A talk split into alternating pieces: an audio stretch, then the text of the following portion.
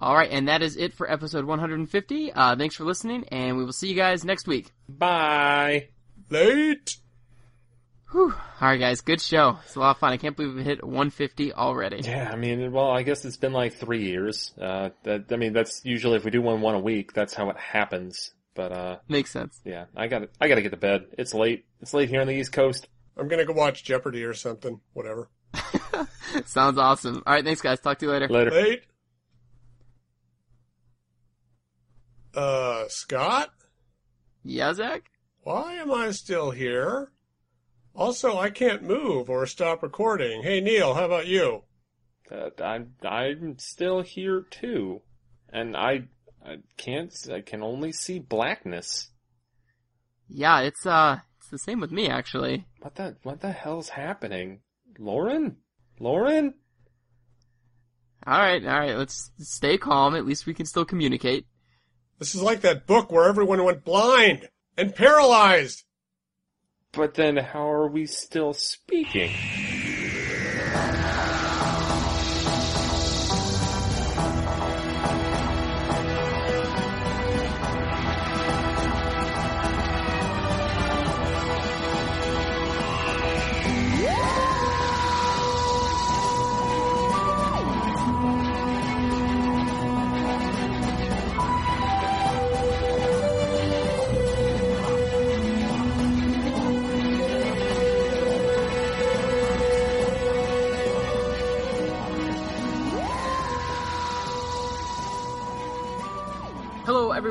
welcome to this segment of Connectivity. I am Scott Thompson. Today I'm with Zach Miller. Pew pew pew. That's good. And Mike Glens. You're gonna hear a lot of that. And uh, if you couldn't guess, we are back to uh, talk about our favorite Mega Man tracks. Um, at the end of the last music segment, we sent out a call for all of you fine listeners to send in your favorite Mega Man tracks from, uh, I guess, any point in the series, really. Um, although no one did anything crazy like the uh, the GBA games or anything. Well, I like did put. I, I will say I did put the kibosh on one person who um, submitted a track from Mega Man X4 because that shit ain't chiptune. but but he, did submitted so- another he- track too, so we're just gonna use that one instead. Exactly. So so we're fine. Um, but yeah, so we've got a lot of representation here from the NES and the SNES games. Um, we've mixed in our own picks with the listener picks as well. So we've got five or six here to go. Um, so yeah, we'll just go through these and uh, talk about you know just how badass they are. Um, so let's just get this right out of the way. Like we said last time, don't submit the Wily Stage music for Mega Man 2 because we all know it's badass and it's it's easily like the best Mega Man track. I, I feel like you can't argue that. No. Like, these submissions are like second favorite after There the might be Wily some Mega. Man X tracks that are better, but as far as the NES games are concerned, I'm pretty sure Mega Man 2 Wily is like the absolute. As far as king. NES music generally. I, there's there's very few NES songs in general that I think are better than this. Yeah. Um. So yeah. So this is awesome. So well, let's just get out of the way. We're gonna go ahead and play it. This is the uh, Wily Stage music from Mega Man 2.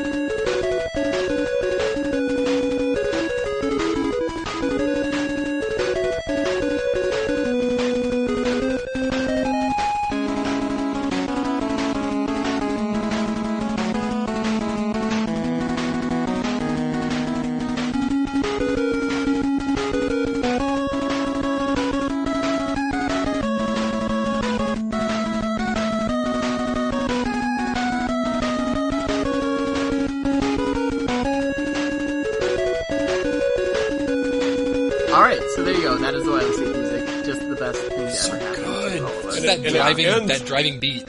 yeah, and it ends with like the best boss fight in Mega Man history. It's true. It is very good. Yeah, but like you said, Mike, it is. It's like you just, it just empowers you, and yeah, it's just this constant, like, unrelenting, uh, like beat, and yeah, it's so good. I just want to play like, I, I that's all I want to listen to when I play Smash Brothers when it comes out. Like, I just want to be able to like select music and just have that play. Every Yeah. Match. Yeah, it's really good. Um, it's really good workout music.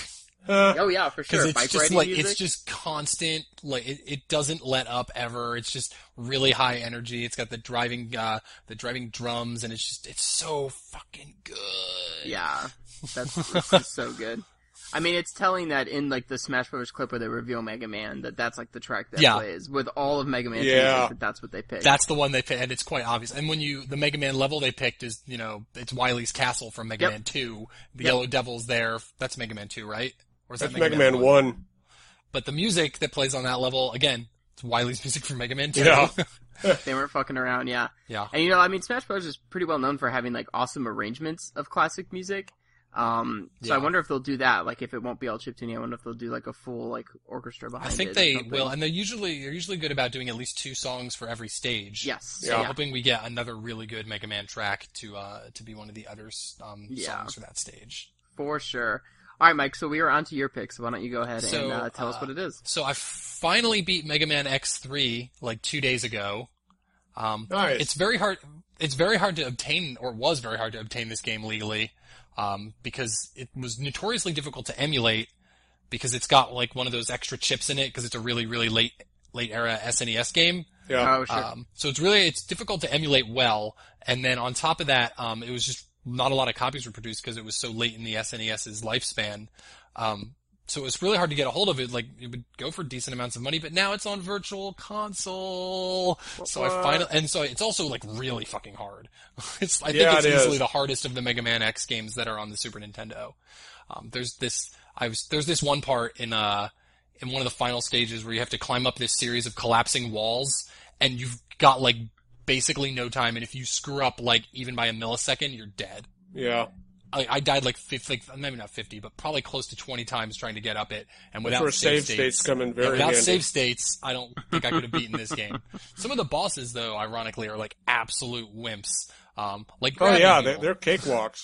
Yeah, some of them, like if you have the right weapon, they are you can they will literally never even get a chance to even start an attack. You can just destroy them completely. And like Uh, a lot of them will get caught in an animation cycle. Like you hit them and Yeah. then they do the same thing, and you hit them again, they do yeah, the it's same really thing. easy. Um, but some of the stages though are like crushingly difficult. Um, so this is I picked Gravity Beetle because I really like the Gravity Beetle music in this uh, in this game. I used to um, play TetriNET a lot in college, which is like online Tetris that they had set up on computers. It was just like people would pop up servers and you'd play Tetris against people, and you could put whatever music you wanted in um, to the program to play as the background music. And I picked Gravity Beetle uh, Huh. just because I really like this song, and it, it, it kept me amped up to play uh, to play TetriNET. There So I go. really, I just really like this. song. I really like it. It kicks, it comes in real hard with the guitars, and it's just really, really, really good. yeah. Nice. All right. Well, let's uh, let's go ahead and uh, take a listen to it then.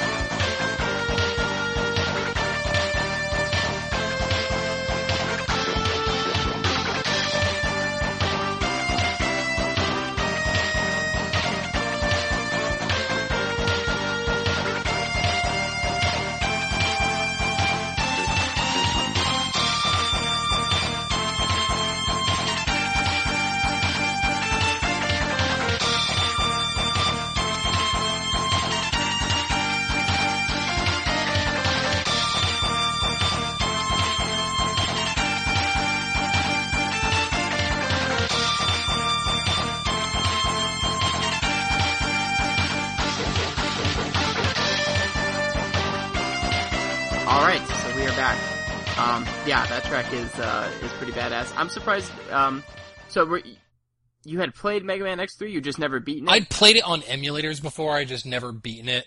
Um, and because also because I could never like back when I was trying to play it, it was like in college and the emulators weren't perfect for it. I'm sure they're probably great now because it's like 15 years later. Right. Uh, they're they weren't as great. Um, but now it's you know it's on Virtual Console and it's it's fantastic. Yeah, the SNES emulators really were, were kind of iffy back then. Like I remember trying to play, I think Donkey Kong Country three, maybe. See, that's And- another late era SNES game. Yeah, right, super and like it, it couldn't it couldn't load like some of the like layers. Like there were like like waterfall layers or something like over like the levels, and it just wouldn't like display right. Oh, It okay. was just kind of messed up. So yeah, so. All right, so let's move on then uh, from Mega Man X3 to just Mega Man 3. Uh, this one comes from um, Jeremy Howley, and uh, he's the one who also submitted a track from Mega Man X4 that we will not speak of. Um, uh, here's what here's what he said for Mega Man 3. He picked the Magnet Man theme. He said, "I mostly like it because it's so upbeat and positive sounding, and the melody is pretty is uh, pretty catchy earworm. Plus, it sounds great even as a piano arrangement. And he did include a, a piano version, so maybe we'll we'll start with the uh, normal 8-bit theme, and then maybe we'll fade in the piano theme just so people can get a feel for it. Since he did supply both, he went through the trouble of doing two YouTube searches, which is so difficult. Um, Uh-huh. So we'll go ahead and do that. So let's go ahead and then and take a listen to the Magnet Man theme.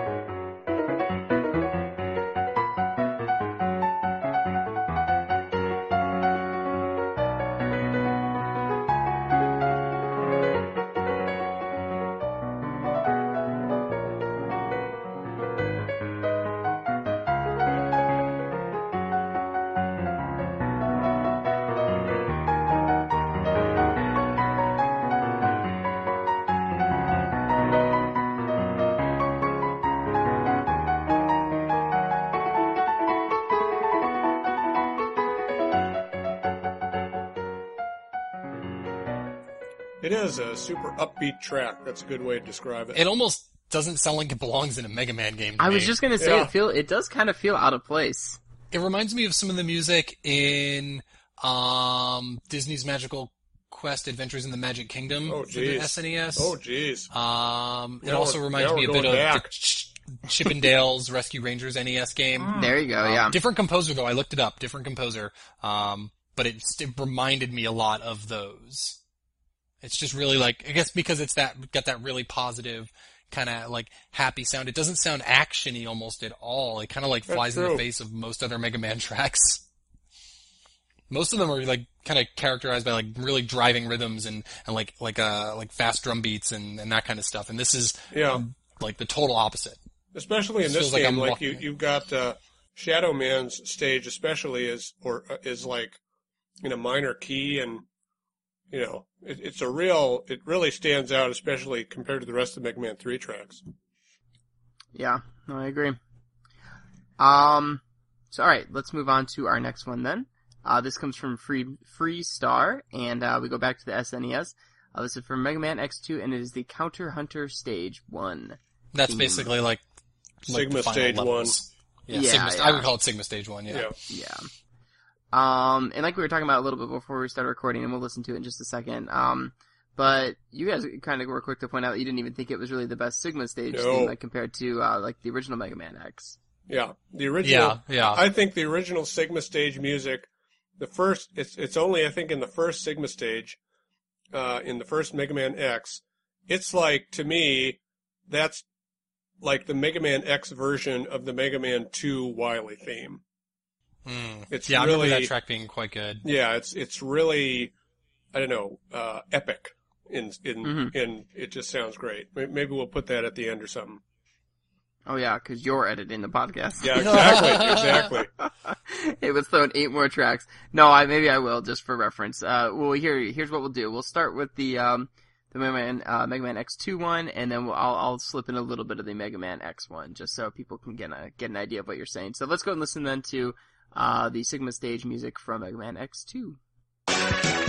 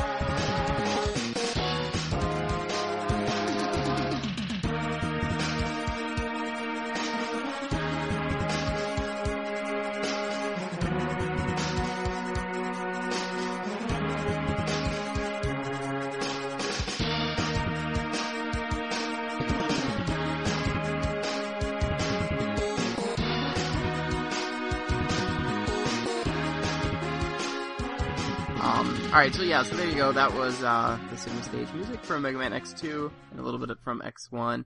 And I do like it from X2, but yeah, like Zach said, um, it's just really short. Like after you get to 30 seconds, it does kind of just loop around. Yeah, again. it's a it's short but sweet. I guess I, I want to kind of take back what I said because I do think it's a really good uh, a really good track. It's I like the guitars on it a lot. I like that boo boo boo kind of noise it. Yeah. um, but uh, but yeah, it is like criminally short. Like why is it Yeah. why is it this, this is the Super Nintendo? Why are these songs shorter than the NES ones? Right.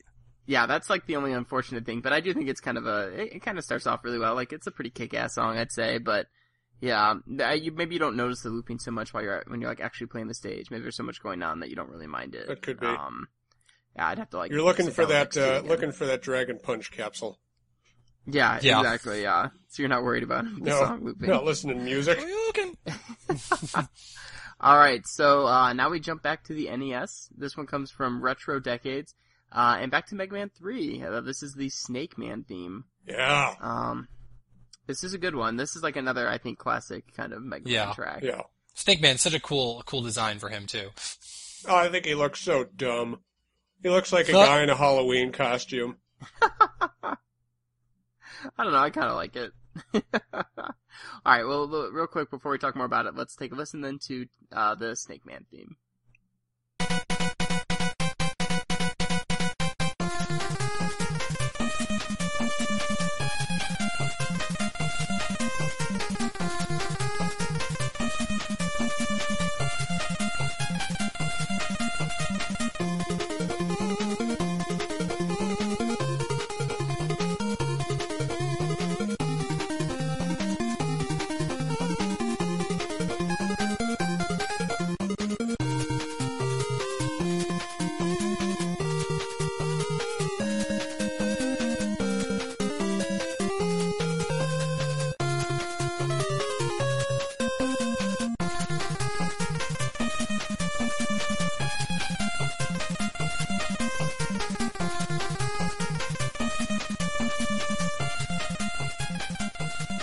Back in college, I used to get a lot of uh, NES remixes off of Overclocked.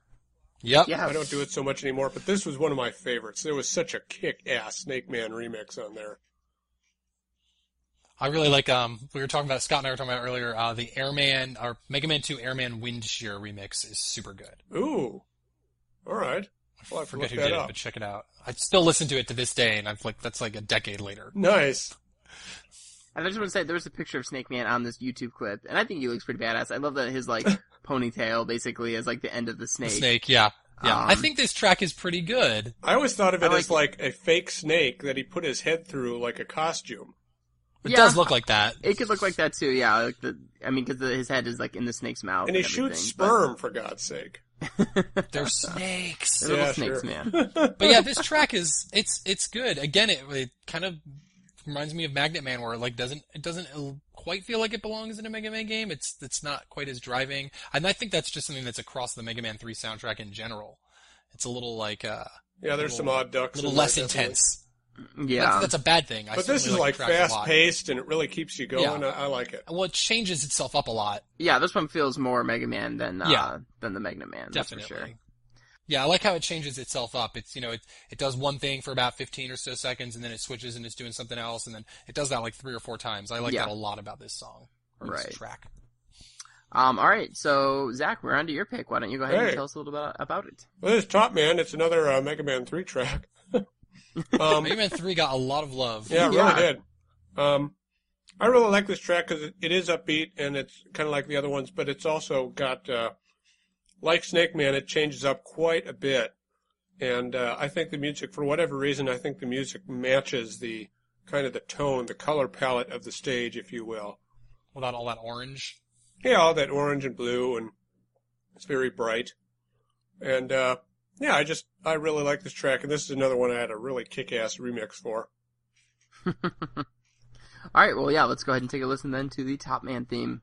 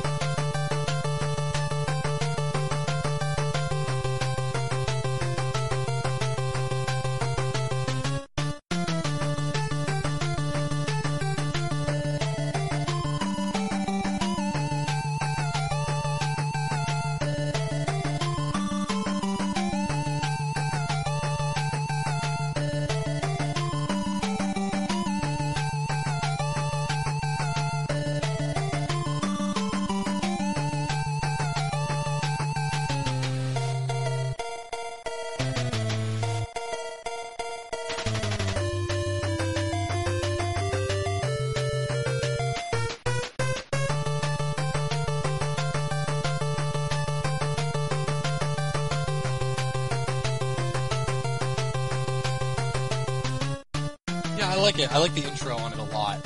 Yeah, I just I don't know why. I just really like that intro. I like it. That you fight robot cats who shoot robot hairballs at you. That's right. Oh, I forgot and about robot that. I haven't fleas jump Man off 3. their backs. Yeah, I haven't played Mega Man 3 in a long time. I think I honestly think like overall, Mega Man Three has a better soundtrack than two. Certainly more memorable. Mm, I don't know. Uh, That's kind of sacrilege. All right, all right. I think Mega Man 2 is better, um, but I don't know. I, I, I have that is also kind of the bandwagon pick is Mega Man 2. It's also like the bandwagon pick for best Mega Man game too. Yeah, Yeah. It's, it's usually between those two games, isn't it? Two and three, yeah. Yeah. yeah, they're both really super great. Oh, they are. Yeah. Well, I, I, just guess like that the composer for most of the Mega Man 3 tracks, uh, the, the nickname for the composer is Bun Bun. Huh. I didn't know that. Yeah, it's on the uh, it's on the notes for this YouTube video. Oh, nice. well, I guess to, um, Yasuaki Bun Bun Fujita. nice. So, uh, I guess to put Zach's uh, bold claim here to test, Mm. um, now we'll come to my pick, which comes from Mega Man 2, uh, and it is the theme from Flashman Stage. Um, I just think this is like one of the one of the best tracks. I mean, you already have the the Wily Stage music, of course, but I think this is probably the, the second best track for Mega This Man This one's 2. really good, yeah. Um, I love again how upbeat it is, but then it kind of has this breakdown like in the middle, um, where it sort of slows down and like the you kind of get that like the equivalent, uh, the eight bit equivalent of sort of like a bass drum kick. Um, and it's Yeah. really like it's really prominent in this, and it kind of it kind of slows down and almost goes like offbeat a little bit. It kind of has a cool tempo in the middle, um, a cool rhythm, and yeah, I just I just really enjoy it. So uh, let's take a listen to it real quick. This is the theme from the Flashman stage in Mega Man Two.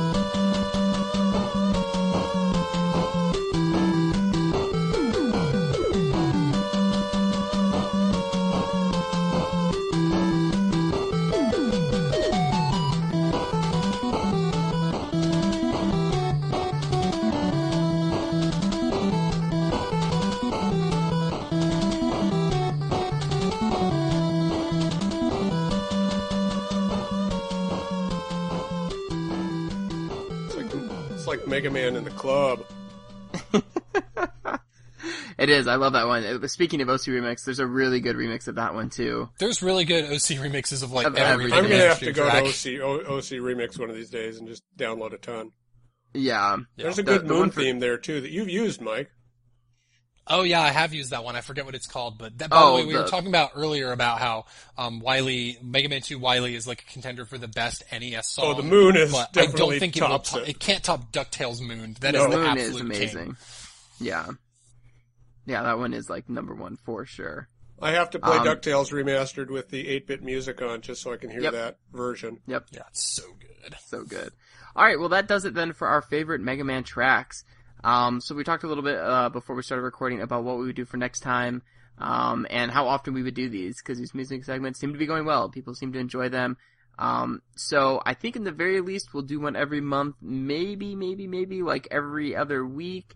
Uh, just depending what's going on with the show, and and you know we don't want to burn out, that's for sure. Yeah, so- we don't want to make the show over long or anything. But Exactly, yeah, or like in like a month and a half run out of ideas that we want to do or something. So, um, we'll, we'll see when we're Mortal coming back. Mortal Kombat music. yeah, right.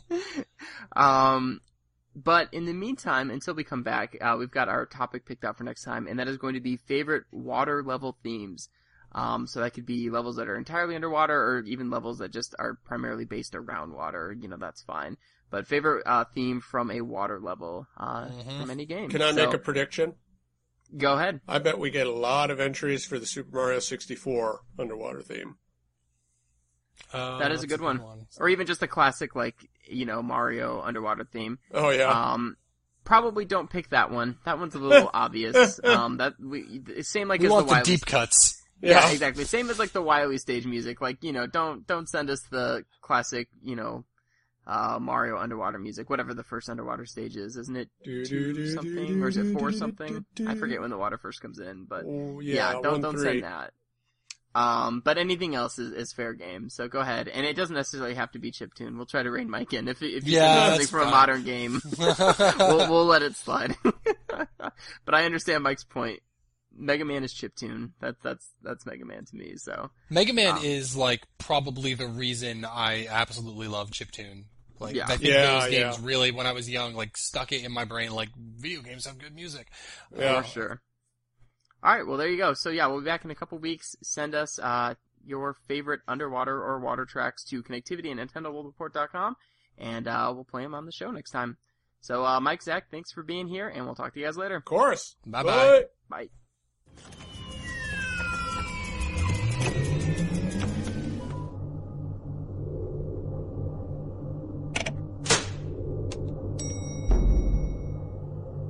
You've been doing that for hours. What's wrong? Shh. Don't shh me. I've been patient enough. Oh, all right. I've been trying to track the source of this strange audio wave that has hit Earth. Audio wave? Really? Yes, really. I, I'm worried it is not what it seems. Not what it seems. Are you worried some alien disco track will invade the planet? One, that'd be cool, right? And two, no, you see. Ah, calm down, calm down. Okay, I got a lock, got a lock. Finally got a lock. All right, let's try and patch into its destination, shall we? Are we landing? The TARDIS is trying to. I, quick, flick those three switches and honk the horn.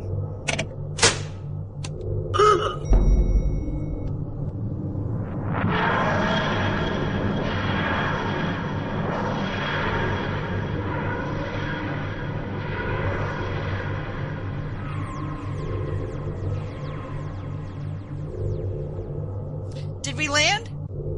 Maybe. I don't know. Give me a tiny bit of time, alright? Why don't we just open the door? No, wait a second. Doctor, it's pitch black out there. Shut the door! We aren't in a physical dimension. We have landed inside the audio wave. Whatever is controlling it is out there. What's that sound? Who's out there? There's someone out there. Why did you do that? He probably needs help. We can't take any chances. That voice, it is a person's mind captured into the audio wave. If we listen, it could infect us, make us lose control of our bodies too. That voice out there is someone that has been captured by these, these creatures. Hey, and welcome to a fun, fantastic 150th episode spectacular, where we're going to talk about all of your listener mail. Wait, wait, And- wait. This isn't What? about. This is not about the fappening. I'm sorry.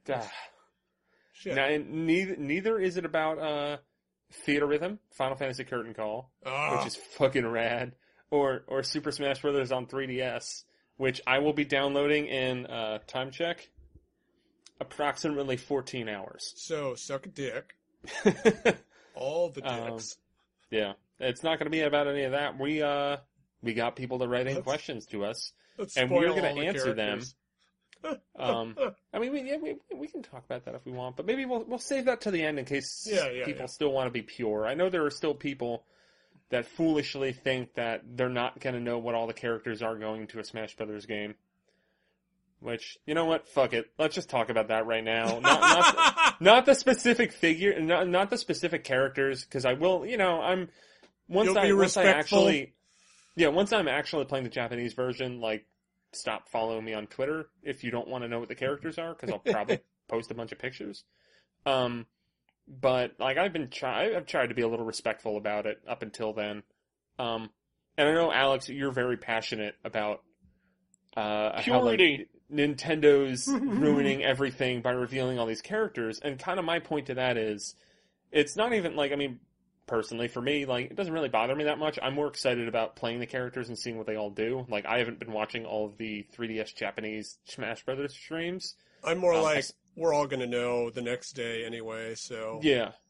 Um, but my thing is, is that I think for every single Smash Brothers game, like, I've known exactly what I'm getting when I get into it. Maybe I don't know like when I'm gonna get said character, but like, you know, I knew I knew that Wolf was an unlockable character. I knew that Rob was there. I knew that there was Mr. Game and Watch in Melee. None of that was really a surprise. Guess what, guys? Jigglypuff is unlockable. Yeah. I know. I just ruined that for some people.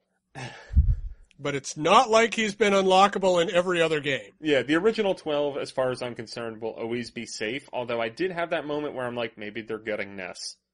But yeah. That was more because all the EarthBound fans out there were crying and like, no, it's, he's not going to be in it. If only it was just Smash Brothers. If only it Yeah, wasn't Smash okay, Brothers, Mario agree. Kart, Pokemon X, Pokemon Black 2 and White 2, Super Mario 3D World. I can keep going. Yeah, see, my thing with this is, uh, okay, I think we can all agree that the Super Mario 3D World thing at the end of Death Direct last year was just kind of a dick move. I agree. Um, I would I would hope that the company has learned from that. Uh, maybe they haven't. What do you think? I mean, looking at like the Hyrule Warriors one, um, I'm I'm also playing Hyrule Warriors right now. Uh, we'll have a review up on the website on September 17th for anyone who wants to read all about that. Um, Just let me know, Neal. Are there other unlockable characters besides who they've talked about? I there's one maybe two Oh, that they shit. didn't reveal, and and like I don't know because you know uh, when, with a game like Hyrule Warriors, kind of part of what you're selling is like look at all this awesome Zelda fan service. So if you're not like hey look Ganondorf's in the game, like that that that I think is a tactic to make people more interested in a game that they might not be as interested in. I think like the Mario Kart 8 hidden characters, like you don't need to reveal all that because it's already Mario Kart 8. Like you don't need to be like here in this April direct. Oh, all the Koopalings are in it. Like just have that be a surprise. Yeah. Yeah. Yeah, that with, would have been Hy- nice. with Hyrule Warriors, I understand it a little bit more because, like to be completely honest, I think every time I heard about a new character, I got more excited for that game. yeah. Yeah. No Groose. No Groose. Yeah, you know I'm what? okay with Uh, that. I'm ready to talk about this shit. There is no fucking tingle in this game. They I'm, they I'm fucked okay up. with that too. But there's the Bug Girl. Yeah. There's the Bug Girl. They've got Agitha, but they don't have Tingle. Like, I still don't That really is know how you do okay. Tingle, but like, what the fuck? Um, but yeah, so we know all the characters in Smash Brothers. There's Yep. no ice climbers. Justin Barubi's on Suicide Watch. I'm really not surprised by any of the characters except like two. the one. the- Yeah. yeah, the one or the two. We'll we'll we'll talk about that at the end. Uh, yeah. I mean, this is probably going to be a beast of a segment, but we'll, we'll save some time to talk a little bit about those characters. Um, but let's get to the listener mail, and the way we're going to do this, um, I guess uh, we'll do a random number generator at the end of the segment, and uh, yeah, and then we'll, we'll, I'm giving out a code for Teslagrad, Hey. and I need to check my email more. I had some internet trouble before this, so a lot of a little of my planning got uh got a little messed up. But I might have some GBA Virtual Console download codes to give away. I need to need to check my email. I think there's some sitting in there. Um, so we'll we'll be giving that away. If you wrote in, um, you've got pretty good chances. I think we've got maybe the most ten emails. So Nice. I'll kick off with the first one. Uh, Mr. Slalatzia says, with the Super Smash Bros. character eShop sale hitting week two, I must confess that I've never really played a Mega Man game. The sale includes Mega Man 1 and 2, and Mega Man X and X2. Are any of these a good jump off point to enter the series? Zach, you already replied to this dude in email, but because just say what you he needs to get two of these games right away. Yeah, you've got. I mean, this sale is started today, September 11th, and it ends on September 18th. So Get uh, Mega Man 2 right now and get yeah, Mega, Man, X Mega right Man now. Two. Mega Man Two is one of my comfort games. That if I'm feeling like, I think there was a PAX East that I was really exhausted. It was the first one I went to, and I was just really tired. And I just went to the retro room and like played through half of Mega Man Two, and I just felt rested and better. You, as you should. Mega Man 1 is garbage. Uh, you should really only get Mega Man X2 if you really like X1. I'm not saying X2 is bad, but if you've had enough Mega Man X from the first game, you're not going to love the second one. I might, I might actually get X two with it being on a discount. Like I've, Yeah. I've only played X. I'm not crazy about the X games, but I've only ever played the original. X2 doesn't, I don't love X2, Yeah. but the original is like the Mario 64 bar. You know, it's so Yeah. good that all the sequels I- feel like, eh. I don't really agree. It's not that it's not that I disliked. I don't know. Like it took me a while to even click with the original Mega Man games. Like Hmm. Mega Man Nine was how I got into old Mega Man games. Oh, that's right. They never. You're they never really. that way. Yeah, they never really gelled for me. I think what it was is that the only one that I had access, well, the only two Mega Man games I had access to as a child was a copy of Mega Man 3 that broke after the first time I played it. Nice. Um, and my friend had Mega Man 6, and I had Mega Man Ugh. 1 on Game Boy. All right, you did. You got kind of shafted on. yeah, like Mega I played Man a lot of Mega. Man 1 on Game Boy because I owned it. Um, and I played played a little bit of Mega Man 6 with a friend of mine. Um, but I never I never really had access to any of those. And then I, I played 2 uh, I think around the Mega Man Anniversary Collection, I borrowed a friend's copy, and Yeah. then I played Mega Man Nine, and I played it with some friends that were super into Mega Man when I was in college, and then I got deep into the series. And Nice. uh, two and three, I think, are the pinnacle of that series, and I think I nine and ten are agree. fantastic as well. Five is actually shockingly good. It's Yeah, tec- I, I've been technically I- really good. I, I kind of intend to play through all those old ones. I got through one through four, um, back when they were on 3DS. Yeah. Uh, I had some of them. I still had some of them on Wii and Wii U because I, I bought one through four on Wii, um, and then I bought some of them on 3DS as well. But Yeah. I, I intend to go and play five and six. Six But is yeah, two two is definitely a good jump off point. Um, and I think X would be the other one. Like they're they're similar but different. Those series. Yeah, yeah. So yeah, thanks for writing in. Uh, Alex, do you want to take the next letter? Oh, okay. Sendalo says, I recently saw a report that Nintendo will be showing three of Miyamoto produced short films based on Pikmin at the Tokyo Film Festival. Citation, and then he posts a link.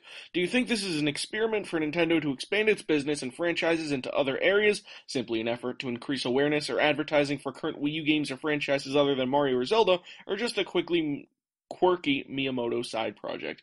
If this is popular, do you think it will be the beginning of a trend? Could you see Nintendo attempting to branch out and trying this with other IPs? If so, what other Nintendo franchise would you like to see produced as a television or film? I, for one, can't wait to view these with my family. My kids absolutely adore Pikmin. They should make a Splatoon cartoon show. They should remake Captain N. No. No. Have you ever seen Captain I'm N? Re-age. Maybe I'm aging myself. as a dumb motherfucker who like bought that complete series on DVD. Hell years ago, yeah! um, Captain N is a horrible show. You immediately regretted it. I uh, I got really drunk and and watched a lot of Captain N when I got it on DVD. The uh, Super Mario Mega Brothers High! 3 show was also awful. Yeah, yeah. Um, but I don't know. There's a certain charm to those that I I think. Well, I guess there's a certain charm to Captain N too. Yeah. Um, out of those three, uh, like the Super Mario Brothers show, the Zelda cartoon, and Captain N, which one do you think is the worst? Oh God. Uh, Zelda? Probably Zelda. I think Zelda is, although I think Zelda might be the most quotable. Zelda didn't understand Zelda. I, I do love how in Zelda, basically, basically Link's just after pussy throughout all of all, all of that cartoon. Like that is his only goal. He don't he don't give a shit about saving the day. He just he just wants to, you know, get in between those legs. Wants to. He wants this to put a is, this link is in not this is not a family episode. ah, this is not a family episode. I apologize to any children listening. I'm drinking beer. Hey, baby, want to see my home. master sword? Yeah, but like that's what it is. And there's like a fairy who's clearly into Link throughout that entire show. Yeah, That's unresolved. It's basically like a uh, uh, Hook, the the Spielberg Yeah. movie, yeah. I can see except for worse. You know they did an Animal Crossing movie. Oh yeah, I forgot about that. And we're, uh, we're all forgetting the Kirby cartoon that was on for like forever. The, the voice acting in that Kirby cartoon just kind of haunts my memories. Yeah. I don't think I ever watched it, but I just remember like there was like some really, really like ah, like that kind of voice acting.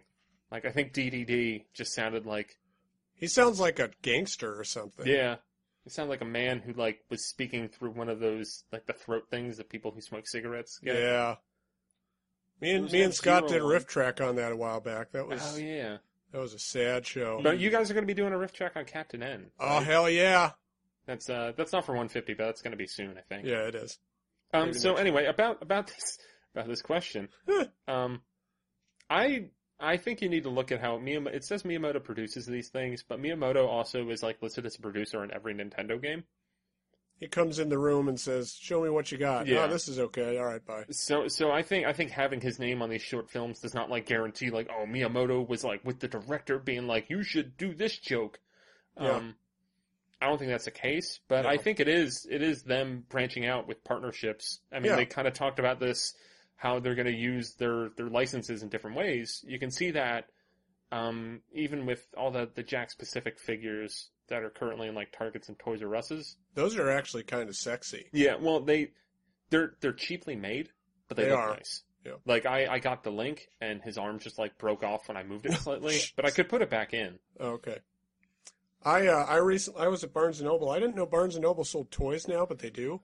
Uh, they Oh, had gotta, the they uh, gotta make money somehow. they had that that cool Mario figurine that that's very mobile and it has a little diorama with uh, a coin and a Goomba and a pipe. Oh yeah, is it, wait no, that's not the. uh SH Figuarts is what it's called. uh, Okay. And there's a Luigi too, but they didn't have that. But I almost bought it, but it was like twenty five dollars, and I thought Yeah. maybe not so much. Yeah, like I got like the. I, I mean, they're like a little shorter than normal action figures. I have the Mario, the Yoshi, and the Link from those Jakks Pacific figures.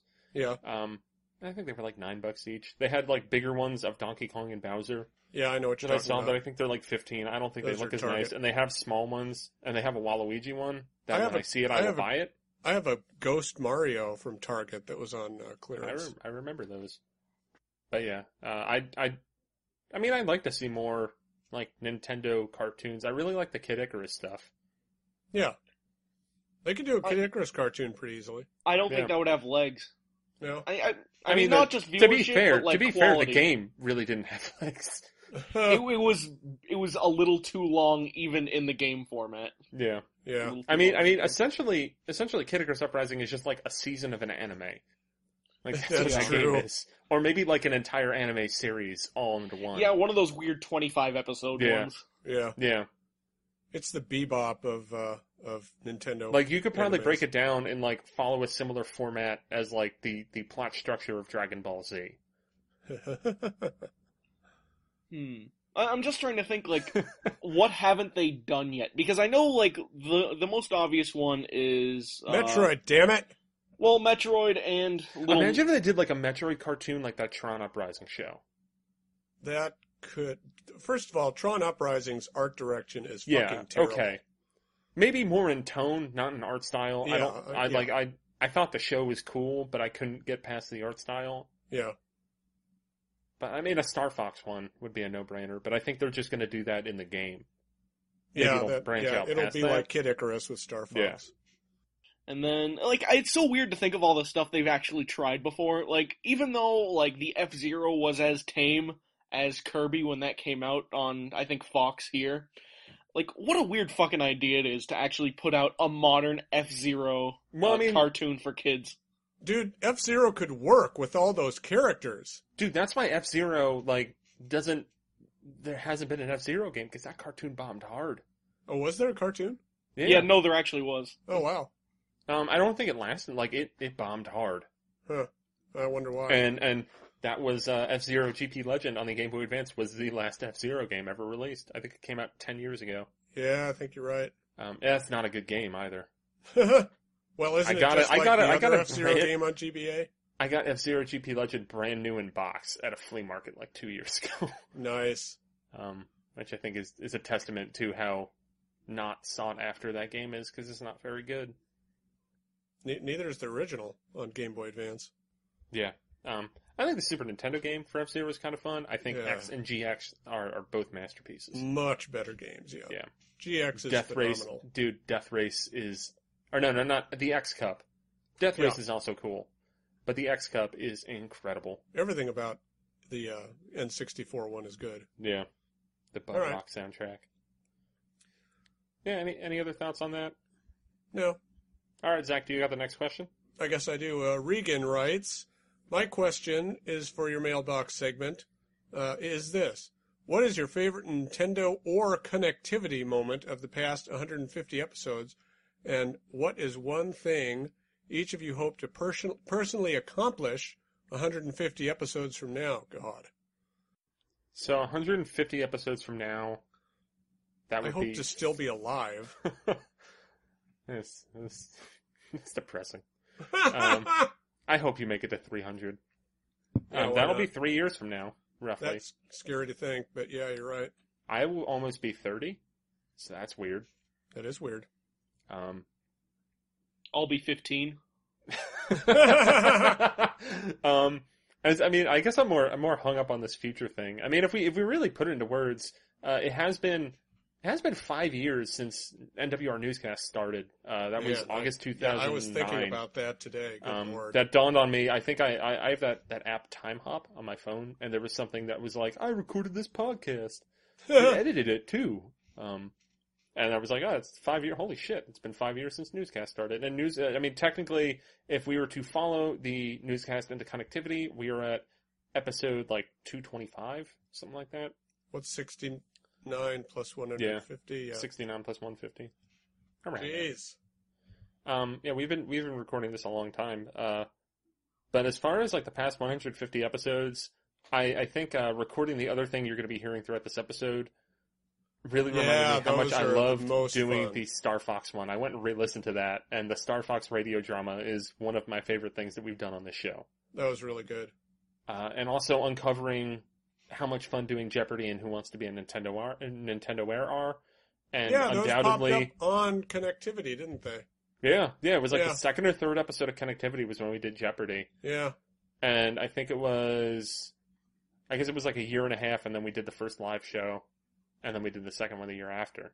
Nice. Um, maybe we'll do another one of those. I don't know, but th- I mean those that that that first time we did Nintendo Wear Live was incredible.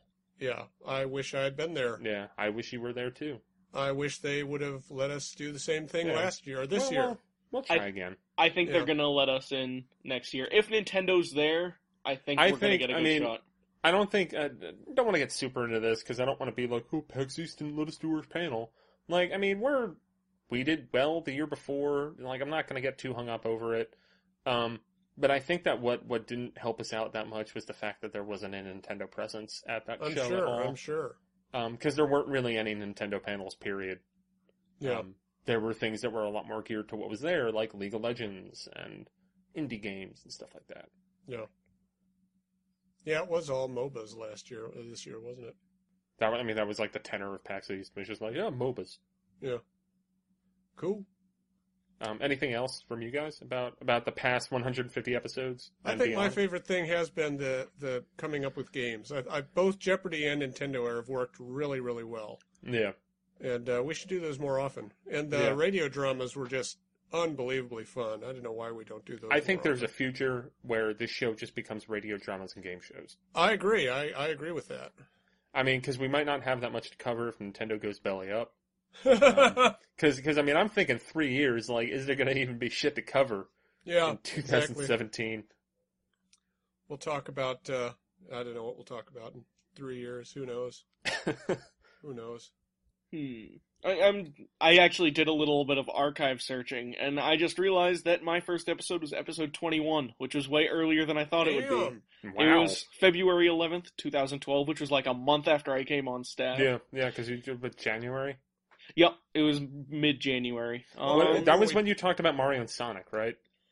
that was well. That segment never came to be. Don and I ended up recording a 45 minute segment on Mario and Sonic London 2012 for 3DS. I remember that. Not even the Wii one, just the Yeah. 3DS version, which was my first review game ever, just Yeah. for anything ever. Uh, and so there was that, and then my favorite things from Connectivity, probably the first segments I did with Josh and Danny, which was actually relatively recent in the last year. Were those What? the Pokemon ones? Those were the Pokemon ones. Yeah, That- it was- those those were awesome. those were the ones we did where like we actually got into Pokemon and we weren't speculating the future of the Wii U, which was probably the worst segment I've ever done. Yeah. Yeah. And then, um, my favorite thing though, if we're gonna count it, the Player One podcast thing last year was pretty cool. On the Oh, live yeah, show. yeah, I mean- yeah, that was cool. We should we could CJ if you're CJ if you're listening, come on the connectivity. Talk to us. Hell yeah. Um hi. Um, hey guys, but- thanks for recording with me last year. You didn't have to. That was very nice. um yeah, definitely, definitely the live shows. I also, I've, I've really enjoyed doing the game of the week stuff in like the past two months. Yeah, months. that is fun. Um, that's, I mean, it kind of gets back to, to what I wanted to do when we even started connectivity with the segment based show was to, you know, focus more on specific things. Um, and I think we've accomplished that, even if, even if we ramble. Yeah. That's you know, people point. like them. It's Yeah. we we get a lot of emails that are just that segment's a real awesome. Yeah. Yeah, Zach and I are, we're a, we're a dynamic duo, if you will. we are. Um, We're uh, we're the ambiguously gay duo of, yeah, yeah, of yeah. podcasting. I'm not going to argue that one. I mean, we're both married, but who knows how long that'll last. I know, right? Our wives will die someday. All right, I'm going to move on to the next question. It's from uh, our good old friend Tyler Ohlew. Um, Hey, over guy. from uh, stickitinyourpocket.com. He used to write for us too. He's he's fantastic. I hope I'm not souring the mood, but I would like to know if you have ever not supported a game or studio for personal reasons. For example, I don't support Chair due to their dealings with Orson Scott Card, a known and outspoken homophobe. A problem comes up when I consider my love of the Dragon Quest series, as its music is largely composed by Koichi Sugiyama, a man who spends his time and money on denying Japan's role in atrocities like the Nanking Massacre. Yeah. My support for the brand would label me a hypocrite. So do you ignore the ignore games for personal reasons, or do you do your best to separate the product from its creators? I don't give a fuck. I I have a weird, uh, maybe semi-depressing if you think about it, survival of the fit- fittest thing going on with my products. Where if it's the best product and it is the product that gives me the most enjoyment, as long as you aren't shitting on everything I believe in, and like even if you have like one weird little disgusting quirk, I probably won't care. Like Yeah. I Yeah. feel like Danganronpa might be a perfect example for this because those games got some fucked up shit in them. But That game does really not good games. Yeah, All all right, so there was the line from Danganronpa 2. Have you played any of it at all, Neal? a little bit, not much. Okay, so there is the ultimate Yakuza, Fuyuhiko, who is the biggest asshole I may have ever seen in the game, to the point where he says a line to someone else who's arguing with him during a trial, a girl, which is literally, I'm going to send your ass back to the whorehouse. This is a game in 2014 where NIS is putting I'm going to send your ass back to the whorehouse into a game. And my general reaction, even though maybe I should be, I think it's great that they don't care. I th- I mean, I think there's it kind of goes to how I feel about like violent games a lot. Um, I've even I've I've been paid to write about this on uh on the late great one up.com. Um, I I kind of came to a conclusion when I was working on that feature for One Up that realistic violent games bug the shit out of me, and I think Yeah. that kind of also extends to like realistic games that would say something like "I'm gonna send your ass back to the whorehouse." That would also bug me, but Danganronpa and you know like um, games like Hotline Miami, like they're offensive and super fucking violent, but they're so abstracted and they are very much a video game. Right. And I can like to me it's more like pure enjoyment as it is than you know worrying about like well you know this is set in a place that purports to be New York City. Um, like I don't know I don't know how I feel about driving a car around Times Square and running people over and then going out and like shooting a gun at someone in the face and beating them to death with a golf club. Like I'm not really into that. But if I'm locked in a school and there's a weird bear that's like telling me to kill people so I can get out, like then there's some leeway. You can do some offensive things and I won't really be that bothered.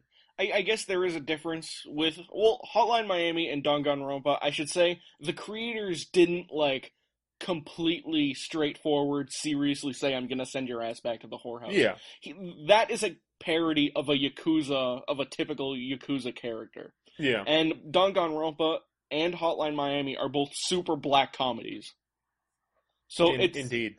it's it's a little tough to put that in the same league as something like Grand Theft Auto. One of my favorite series ever, but it makes total sense that people separate one from the other because the tone is completely different. Yeah, I mean, and that that's the thing. Like, I'm I'm super happy that you love the shit out of Grand Theft Auto four and five.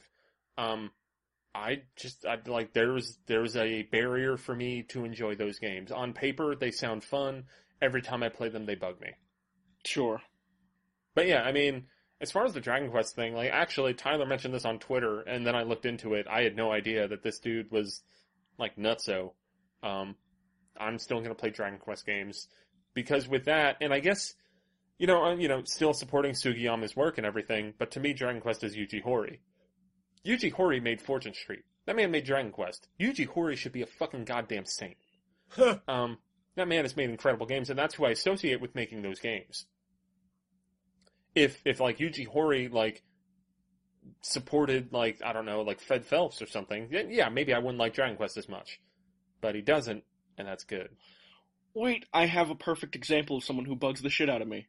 Uh, this isn't Nintendo related at all, but it is video game related. Randy Pitchford.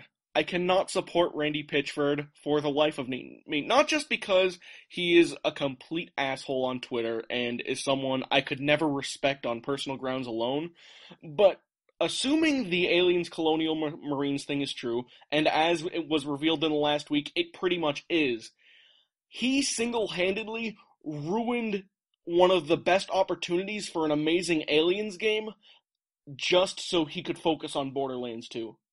He ruined yeah. one of the games I have wanted probably since I was eight years old, and that he was promising. But dude, you're getting Alien Isolation. I like oh, Aliens yeah. way better than Alien. Okay, yeah. I, I mean, I'll yeah. still probably Actually, play it, too. but like, Aliens Colonial Marines look so fucking amazing. Like before, it, it really like the first demo for that. Like I was even excited for that. That's not really a game I get into. Yeah. Um, and then then it came out with a whimper, and then the Wii version was canceled.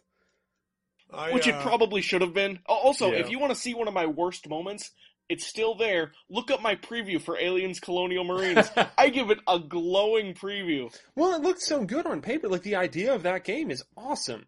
It's just that they made like a quarter of a game. Sure, it's it's. I mean, it was a full length game. It's just the quarter of the effort. Yeah. Yeah. And it was so sad because I remember we were trying to set up an interview with uh, I forget the name of the company that was working on the Wii U port, and they like we had I think we actually got responses back at one point, and then they said that they didn't get the okay to run them. And I don't know exactly what was going on, but there was nothing good happening with that game, and that's a that's a bummer.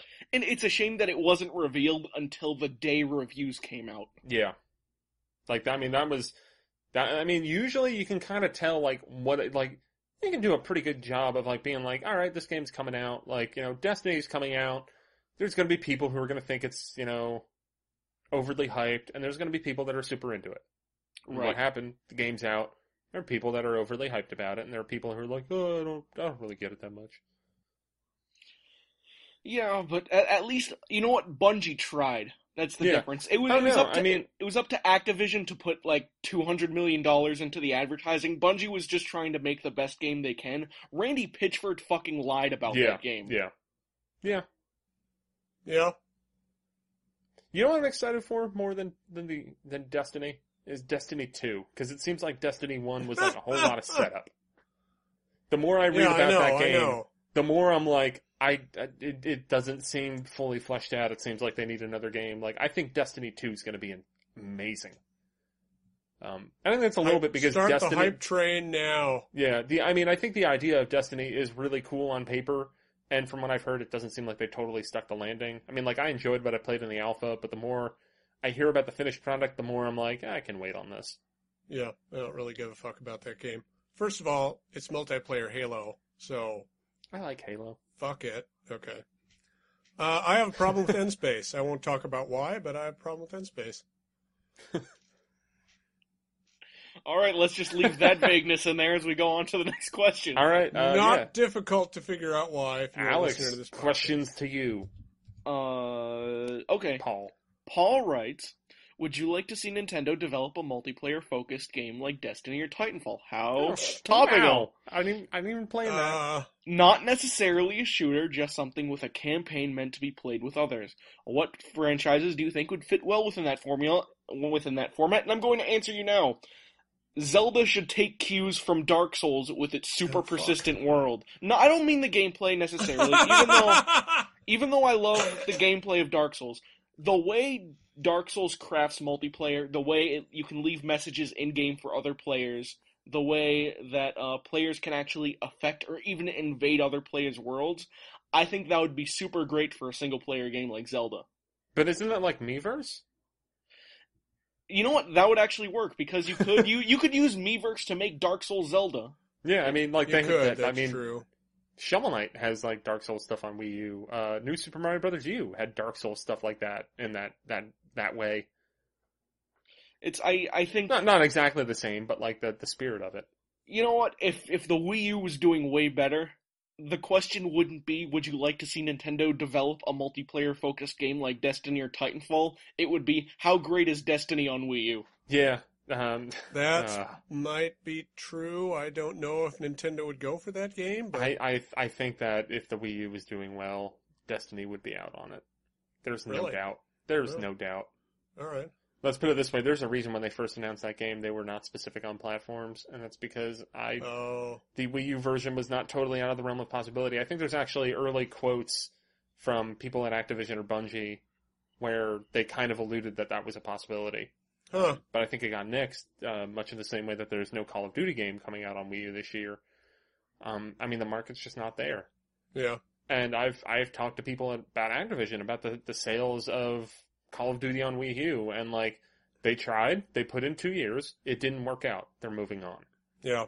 Um, I haven't talked to them in recently. I mean, this was this was uh, last fall. I was talking to people about like why they were releasing um, but uh, Ghosts last year on Wii U, and that's because like you know, kind of EA got out too early. Yeah. They didn't they didn't give it another shot. And maybe EA was smart for just getting out when they did because clearly it never got better. Um, but I definitely like as far as like my my Nintendo my inner Nintendo fanboy uh, hates EA.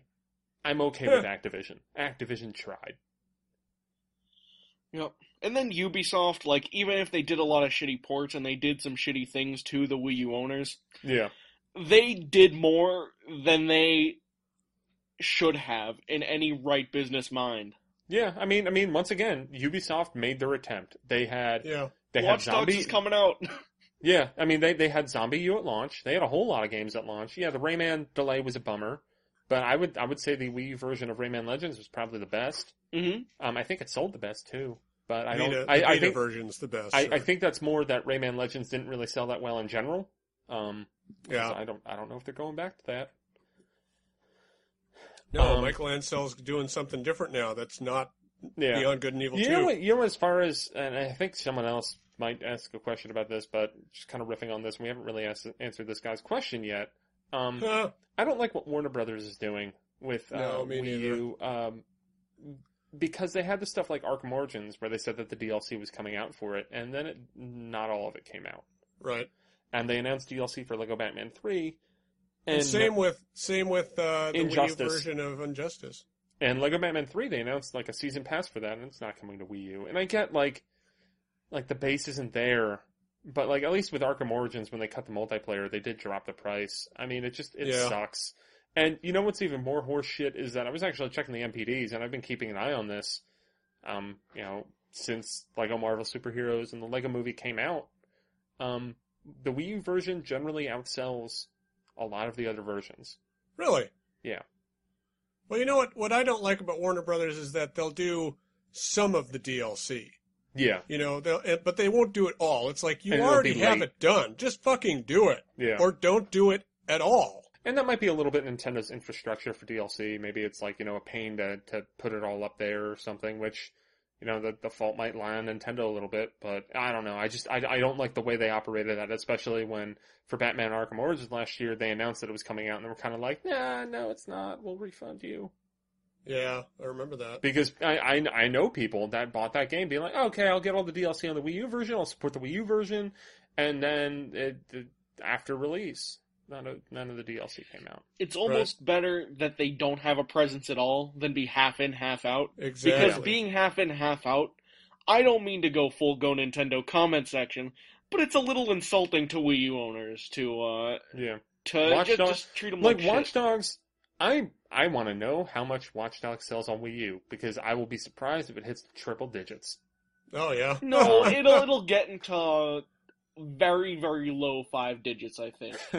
I think it'll sell around ten to fifteen thousand. I I I mean it's just that because by the time it comes out, one, no one's going to give a shit about Watch Dogs, and two, a lot of Nintendo owners are just going to be that they're burned by it because of the Yeah. long delay, and like whether you know maybe it was a necessary thing to do just because of the way Watch Dogs development was going. Like they had to sacrifice doing the Wii U version because they needed to finish the actual version that was going to make them money. Yeah. But going back to this guy's question, um, I kind of would like to see this idea be executed with Splatoon. Because Yeah. I, I, I don't think you do this with an existing franchise unless you finally do like, you know, Animal Crossing in a big online way. Um, but I think Splatoon is a game that is, is rife to have like a really cool multiplayer campaign. Yeah, it's. I, I think Splatoon is that game. I mean, there's Yeah. a reason they only showed off the multiplayer and just said, "Yeah, yeah, there will be some kind of single player." Yeah, I mean, I, I think I, I I was calling it at E3 and kind of hoping it was true. Is that Splatoon was just going to be a free to play game and be that multiplayer mode. Oh, Um, but be it looks great. like that's not the case. I think that would have been really smart. yeah. Um, but it didn't happen, or even have it be a free to play mode and then be like, oh, spend twenty bucks and get the full version or something, yeah. Like Rusty or Steel Diver. Or Steel Diver. But it looks like that's not the case. Yeah. I'll still buy it. I want that game bad. Yeah. Um, All right. speaking of Watch Dogs, Zach, do you got this next letter? I do, in fact. Uh, Tim. Oh, no, Donald. Donald. writes. Donald. Donald Therio from Nintendo Free Radio. It's actually Uh, it's so- uh, it's Terrio. Terrio. Yeah. Well, I I take did I out did the speaking. H, Donald. God. He's Canadian. He doesn't know how. Oh, those Canadians. They have cool dinosaurs, though. Uh, so now that Watch Dogs, dogs, has a Wii U release date, which happens to be the worst possible date for someone buying Smash, Pokemon, and Persona Q within seven days, ain't that the truth? I'm really wondering if I should drop my pre-order. Yes. I only did it initially to act as a canary in the coal mine. The general reaction has been gamers singing in four-part harmony. Meh. And Ubi's said that my buying the game is irrelevant to their plan. That's nice. To their plans. On the flip side, I'll pay forty dollars for it at most. It'd, it'd be a nice historical curiosity. The last game Ubisoft ever released is on a Nintendo console, maybe. Uh, and they included the one feature I wanted in off-TV play. What say you, connectivity crew? Drop that pre-order like it's on fire. Um, I'm I'm not gonna buy it, but I also probably wouldn't have bought it if it came out on Wii U in May. Yeah, me neither. I'm not interested in that game at all. Yep. I did a one man segment a while back on connectivity, uh, where I talked about ten. I talked about Watch Dogs for ten minutes, and you can hear why I like it in that segment. But I did end up really liking Watch Dogs in the same way a lot of people really like the first Assassin's Creed, or probably really like Destiny, where even if it doesn't fully execute on a lot of its things, it tries really hard, and you know there's clear potential here for something really, really special. But what the fuck are you doing buying it on Wii U? I, I mean, I know you want to support. Yeah. I mean, I know you want to support the platform, but get it on another platform. Get it on PS3 where you can get it for twenty to thirty bucks Yeah. probably right now. Get it on PlayStation 4 where you can get what is obviously the best version of the game because fuck the PC version. in the Wii U version, it's probably going to look worse than the PS3 version. It's probably going to have menial features, with the exception of off TV play. And it's clear Ubisoft didn't care enough to put it out because it's coming out on November 18th to 21st. Eight- I don't even remember the release date because who fucking Europe, maybe. cares? Okay. Yeah, just just drop the pre-order if you want Watch Dogs. Get it on another platform because I think it's a good game. What are you doing with that pre-order, man? I mean, when it was actually going to come out at the same time as the other systems, it, it's not that crazy of a pre-order. It's well, okay, sure. If you pre-ordered it at the time, that makes sense. But what are you still doing with Seriously, that pre-order? man. All right. Um, I'm going to move on to the next letter. Tim writes, There's a lot of discussion around whether these new models of the 3DS are a new console or a revision, similar to the DS Lite or DSi, Are there really? or DS God. Lite to DSi. What do you think, and do you believe there will be a lot of exclusive games that take advantage of this new hardware? As a side question, what is your favorite faceplate for the new 3DS out of the ones that have been revealed so far? Keep up the good podcasting and please keep doing movie discussion segments. The Godzilla ones were great. They were. Even though the movie sucked. Oh, fuck up. you motherfucker. At least it was was- better than just- Turtles. They did just God, yeah. They just did just release a really funny honest trailer for Godzilla. Bryan Cranston should have been the star. Yeah, I won't disagree. All right, I'll The agree monster ship was cool.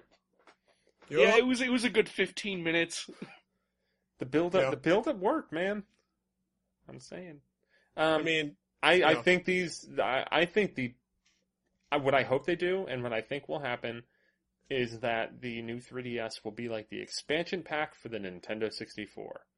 In that there will be some games that work only with it, but for the most like part, eight, like eight games. yeah, like well, like Xenoblade Chronicles is going to work just on the new 3DS, but I think there will be a lot of games, like let's say next year's Pokemon game, um, maybe like uh, I don't know what other games tax the 3DS, like you know, I'll maybe bet. I'll, maybe Smash I'll- Brothers is going to run a little better with it or something. yeah, like I, I'll th- I think it's- games are going to run better on it, not necessarily be exclusive to it.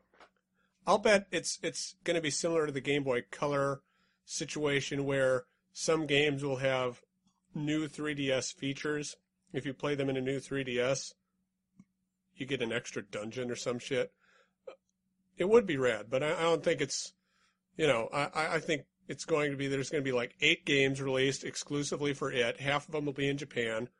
I honestly don't know if Nintendo's going to bring Xenoblade over to America. I, I think if, if Xenoblade Chronicles X is coming to America, then I think Xenoblade Chronicles will come out on the new 3DS. I think that yeah, that's probably I. I mean, my, my prediction for when the new 3DS is going to come out, now that my stupid idea of it coming out alongside Smash Brothers is totally wrong, as I learned 15 minutes after we recorded that segment, um, I think that it's going to come out in America and Europe in March, and alongside it is going to be Monster Hunter 4 Ultimate and Xenoblade Chronicles. Yep. I, I think that's their launch title. Even if it doesn't come out at launch Yeah. for the Japanese, I think that's their uh that's the game they're using as a proof of concept. Yep. Sure.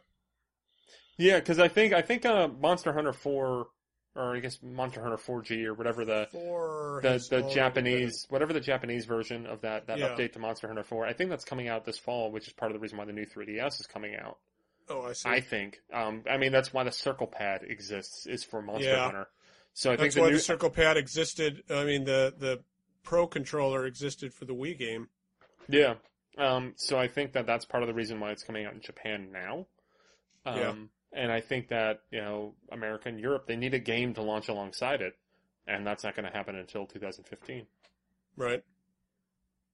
It's there's also there was also one other part of the question, which is what's your favorite faceplate for the new 3DS out of the ones that have been revealed so far? I I'm haven't looking at them seen now. Any of them? There's I I can paste it in the chat, but you could Google it yourself if you wanted. Uh, there is one that's pretty cool, which is kind of like a Mario one that has like a faux wooden finish, which looks pretty cool. But I don't think any of the faceplates are that impressive. I think what would be really cool is if people start doing custom 3DS faceplates. Yeah, I like the Yoshi And- one. Oh, Yoshi's I've, I have seen these things.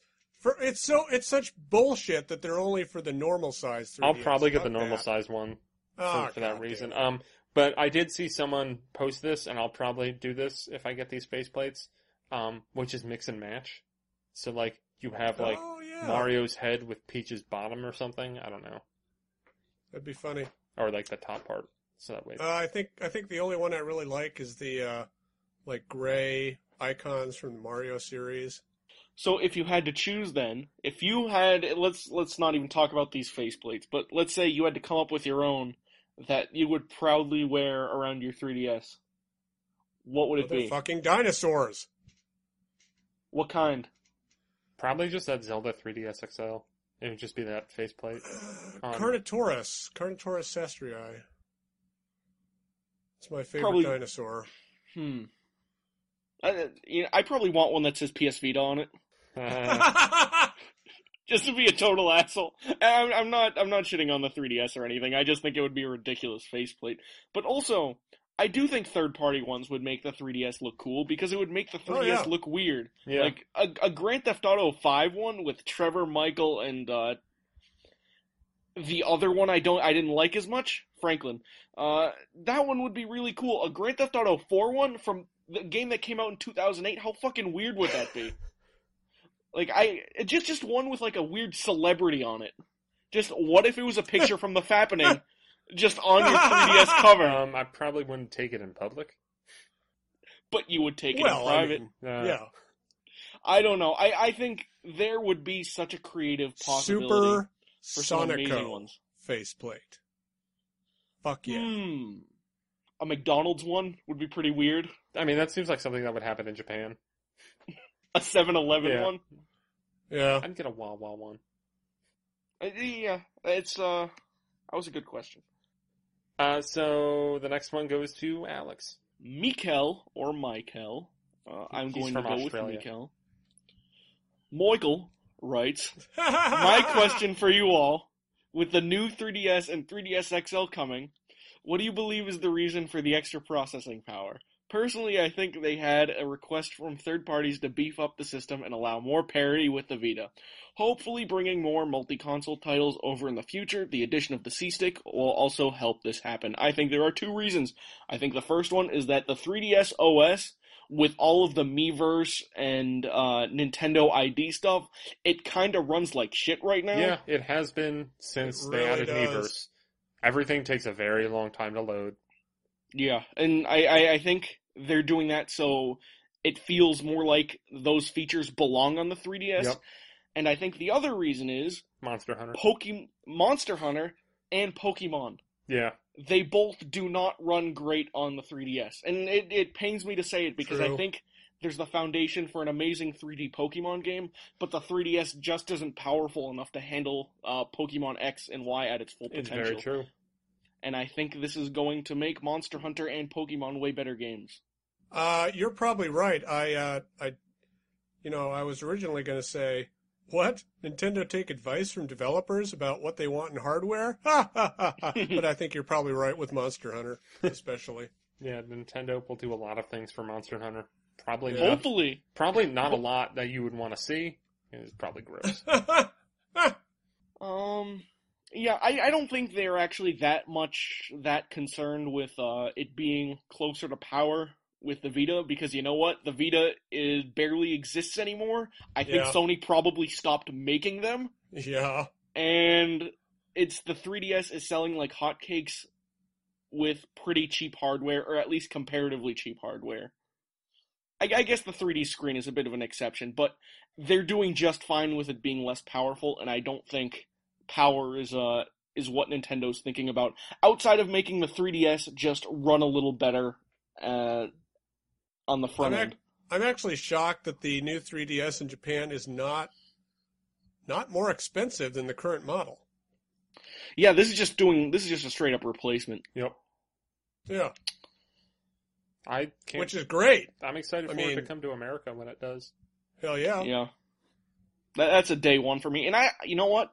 I don't even know which one I'm going to get. I'm not going to get both. There's the XL. If the XL screen is way better, like if they make it look like games belong on the XL and they don't look washed out, I'll get the XL. I might get the regular new 3DS Same here. because Why? games Why are don't people getting the smaller screen?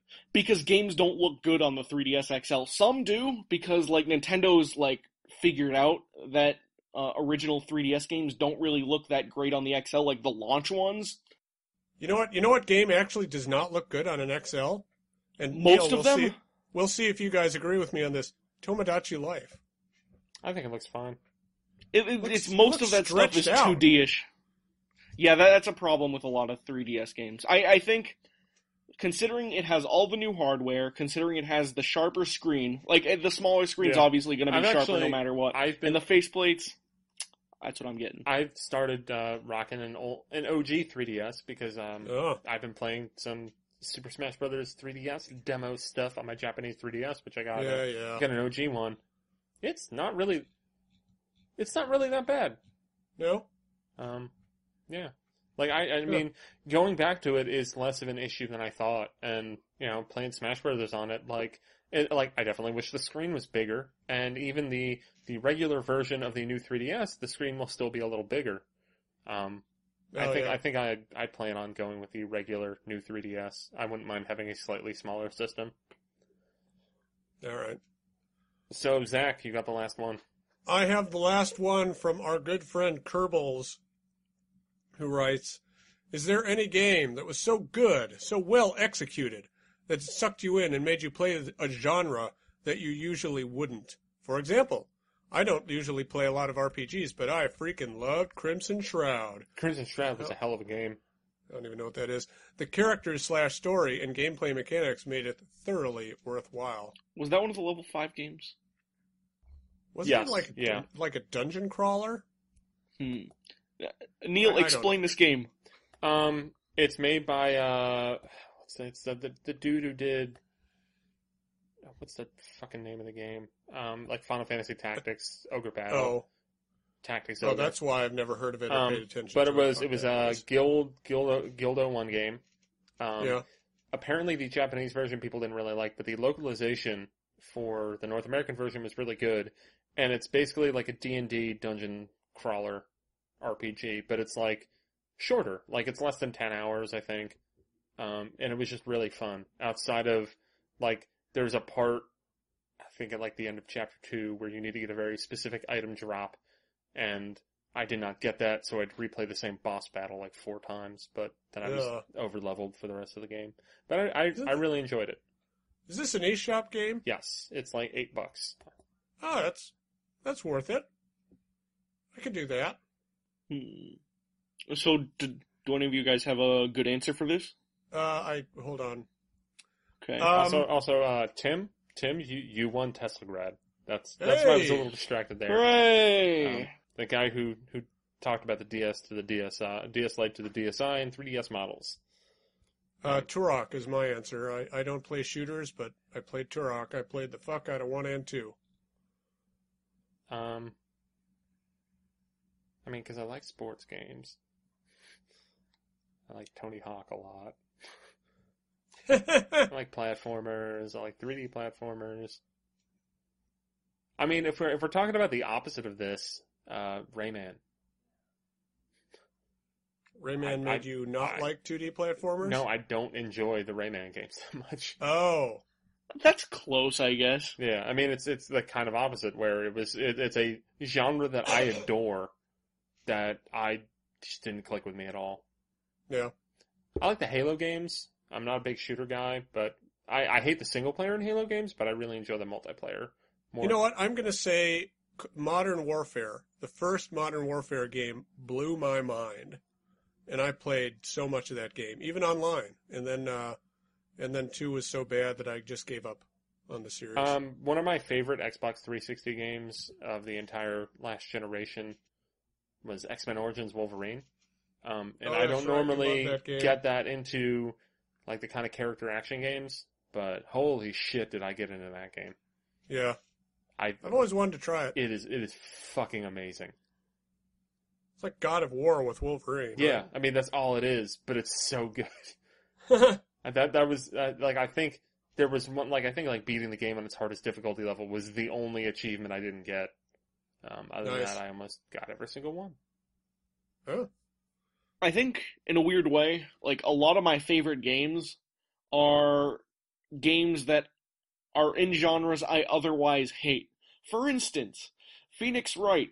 I dislike almost every adventure game I've ever played, and that includes Professor Layton. I am not a big Professor Layton fan. I'm I'm not a fan. I'm not gonna go too far against it. It's great, fine, but Phoenix Wright as a as a game about being a lawyer is just so fucking awesome. And and just every single one is just so funny and so smartly designed that I hardly even put it with uh adventure games. Another Persona 4.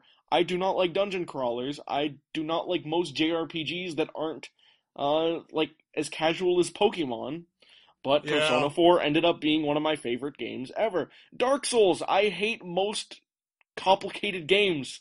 I l- mostly like simple games that I can just have fun with and uh, get creative with. But Dark Souls ended up sucking me in with some of the best combat I've ever played in a game. It's it, it's like that first great game that I play in a genre. Or just just like I feel like my top ten ever is probably littered with games like that. yeah. Yeah, I mean, I'm, I'm I still don't- having kind of trouble trying to think of a game like this. Um, you know, I don't like JRPGs, but um, I got really sucked into Dragon Quest Nine. I I beat that, and I did most of the quests. I mean, it's more like I don't like mediocre games in certain genres. like, I really like the Etrian Odyssey games, but I tried playing Demon Demon's Gaze or whatever on Vita, and I couldn't get into it, even though it's a very similar game. Yeah, it's uh yeah, there are some genres where if it's anything less than like 8.5 out of 10, I I just don't have time for it. You know, not to go on a tangent here, but do you guys remember the the old school dungeon crawlers where there'd be a window pane and you'd click forward and the picture would change? So Oh, yeah, right, totally. Yeah, like like change. Shadowgate. Yeah, like Shadow. The fuck was wrong with those games? Good lord. I tried playing Shadowgate on the NES a lot as a kid, and then I pl- tried playing it on the PC. I never liked the game Myst either. No, I don't like Myst either. First of all, it it doesn't. It needs to be much graphically higher fidelity than it is. I mean, it's a It's game also from like super the 90s. obtuse. Yeah. It's super obtuse. Any of you guys like the NBA Street Series? I, I am not huge I into like Jam. basketball I like games, Jam a lot. But Uh, it- Street's fun. Casual basketball games are shockingly awesome, even as someone who doesn't like most sports games. Def Jam Vendetta, a super Oh, great yeah. wrestling Yeah, game. Vendetta. what about that- that Wu Tang game? That was fun. Luda. And then they did New York, which I never played because it was rated M and I couldn't buy it. Uh, But and then by the time I got old enough to play it, it just stopped being in stores. See, but Yeah. then, then that goes where like I just like arcade sports games a lot. So that I mean that wouldn't work yeah, for me. you do. Um, like I I love extreme sports games, so I I like a lot of Tony Hawk games and aggressive inline, and I bought BMX Triple X for some fucking dumb reason a couple months ago. I haven't played it yet, but I would have bought it too. Not not even for the boobs, but because to own that game. yeah, I mean I have it, and now I have an Elgato, so I can record video of it. Haha. So who wants to see some pixelated boobs from 2003? Hells Let's go, yeah! guys. Polygonal as fuck. Yeah. All right. I got nothing. Hmm. No. This was an excellent segment. Yeah. This is probably one of my favorites in a very long time. Yeah. Um, Yeah. Um, I mean, we might as well say this is part of the uh, the first 150, so we can look fondly on the past hour of our lives. Remember, hey, this was fun. Yeah. um, but so uh, from here on out, if you don't want to hear about the the Smash Brothers characters, uh, bye. Thanks for listening. Uh, feel free to send in more listener mail to connectivity at NintendoWorldReport.com. Congrats to Tim for winning Teslagrad. Uh, after this is done, probably the day after we record this, but before it goes live, um, I'm going to poke through my email to see if I have any other codes I can give away. And if you sent in something, uh, you might win. So check your email. Um, yeah. Uh, but let's talk about the Smash characters. Um, I'm so excited to play as the Duck Hunt dog. Yes. Bowser Jr. also looks awesome. As all the Koopalings. That's Yeah. great. So it's I, I think it's super cool that the costumes are also alternate characters this time around. But it Yeah. goes against what Sakurai said around uh, when when Lucina was revealed, where you know he didn't want to just do costume alts that were like different voices and stuff, but then he did all the Koopalings, all with different voices. Well, he's he's basically throwing all of his uh, all of his clone characters in the uh, costume. Yeah, changes. and then uh, Alph is like half of Olimar's outfits, which is cool. oh, Is the girl one in there too? I think it's just Alph, because I mean him and Olimar have very similar like body types, so it's just more of like uh, oh he's got a bigger nose or something. You know, I've got that game. Uh, I got it with Mario Kart. I still haven't touched It's it. It's a very very good game. I know. I need to play it. highly recommend Pikmin 3. I think it's it's one of my favorite Wii U games. it's super easy to get into too. Yeah, and it might actually outside of Shovel Knight and Runner 2, Pikmin Shovel Knight. Pikmin 3 might be my favorite Wii U game Wow. after Hyrule Warriors now. Don't be ridiculous. I played that game at GameStop. It is exactly what I expected it to be. Yeah, but did, It did you play as Link? I played it as, as everyone. No one was Who- lined up for the Wii U demo. Don't well, be no, no, who, ridiculous. like I, I haven't seen the demo at all. Like it's, who uh, can you play it's as? Her, Midna, and Zelda. And Link has the fire rod and the sword. Okay. Midna has. I I, I, forget what Midna I haven't has. played as Midna yet. I only I I've been playing a lot as Impa and, and Sheik. And Impa and Sheik are fucking incredible. My general feelings on that game, and I am not embargoed, so I can say whatever I want about Yeah. this demo. I, I can't review it. I think that's about my limitations. I, I think it's spectacularly dumb and exactly what I expected. it is easier to get into, I think, than a lot of the other Warriors games I've played, but it is still a total Warriors game, and I think this game is going to see a handful of six and sevens out of ten by people who had no idea what they were getting Yeah. into. I I mean I I had some friends in high school that were super into the Dynasty Warriors games, so I, I like play like, some co-op with them every now and then. But I never really played that much. I, I think I played a little bit of the 3DS launch one, um, and like kind of enjoyed it for a little bit and then put it down. But I kind of like the way those games are set up because unless you're playing on a very hard difficulty, like I'm just rocking normal, and for the most part, I'm just going around mowing mowing down everything. But the like the challenge of that game is more managing you know your bases and where you are on the map making sure your troops don't fall. So it's like you're like this you know this god on the battlefield and your role is more to make sure that uh, the weaker dumb people on your team don't fuck up and and that works like I, i'm not gonna i'm not gonna turn around after this game and go back and play you know, every Dynasty Warriors game ever because I'm super into the genre. But I'm enjoying it a lot because of the, the Zelda fan service, which is there in spades. And I think that the basic mechanics of the Warriors game are, uh, you know, kind of fun. I'm super curious to see how people react to this. Yeah, I, I am as well. Like, I, I think, I'd like, I've, I've heard a little bit about what happens in the second half of the game, and that, that I cannot talk about at all. I believe I'm, I'm embargoed on the story, but I haven't gotten It to the sounds point. bad.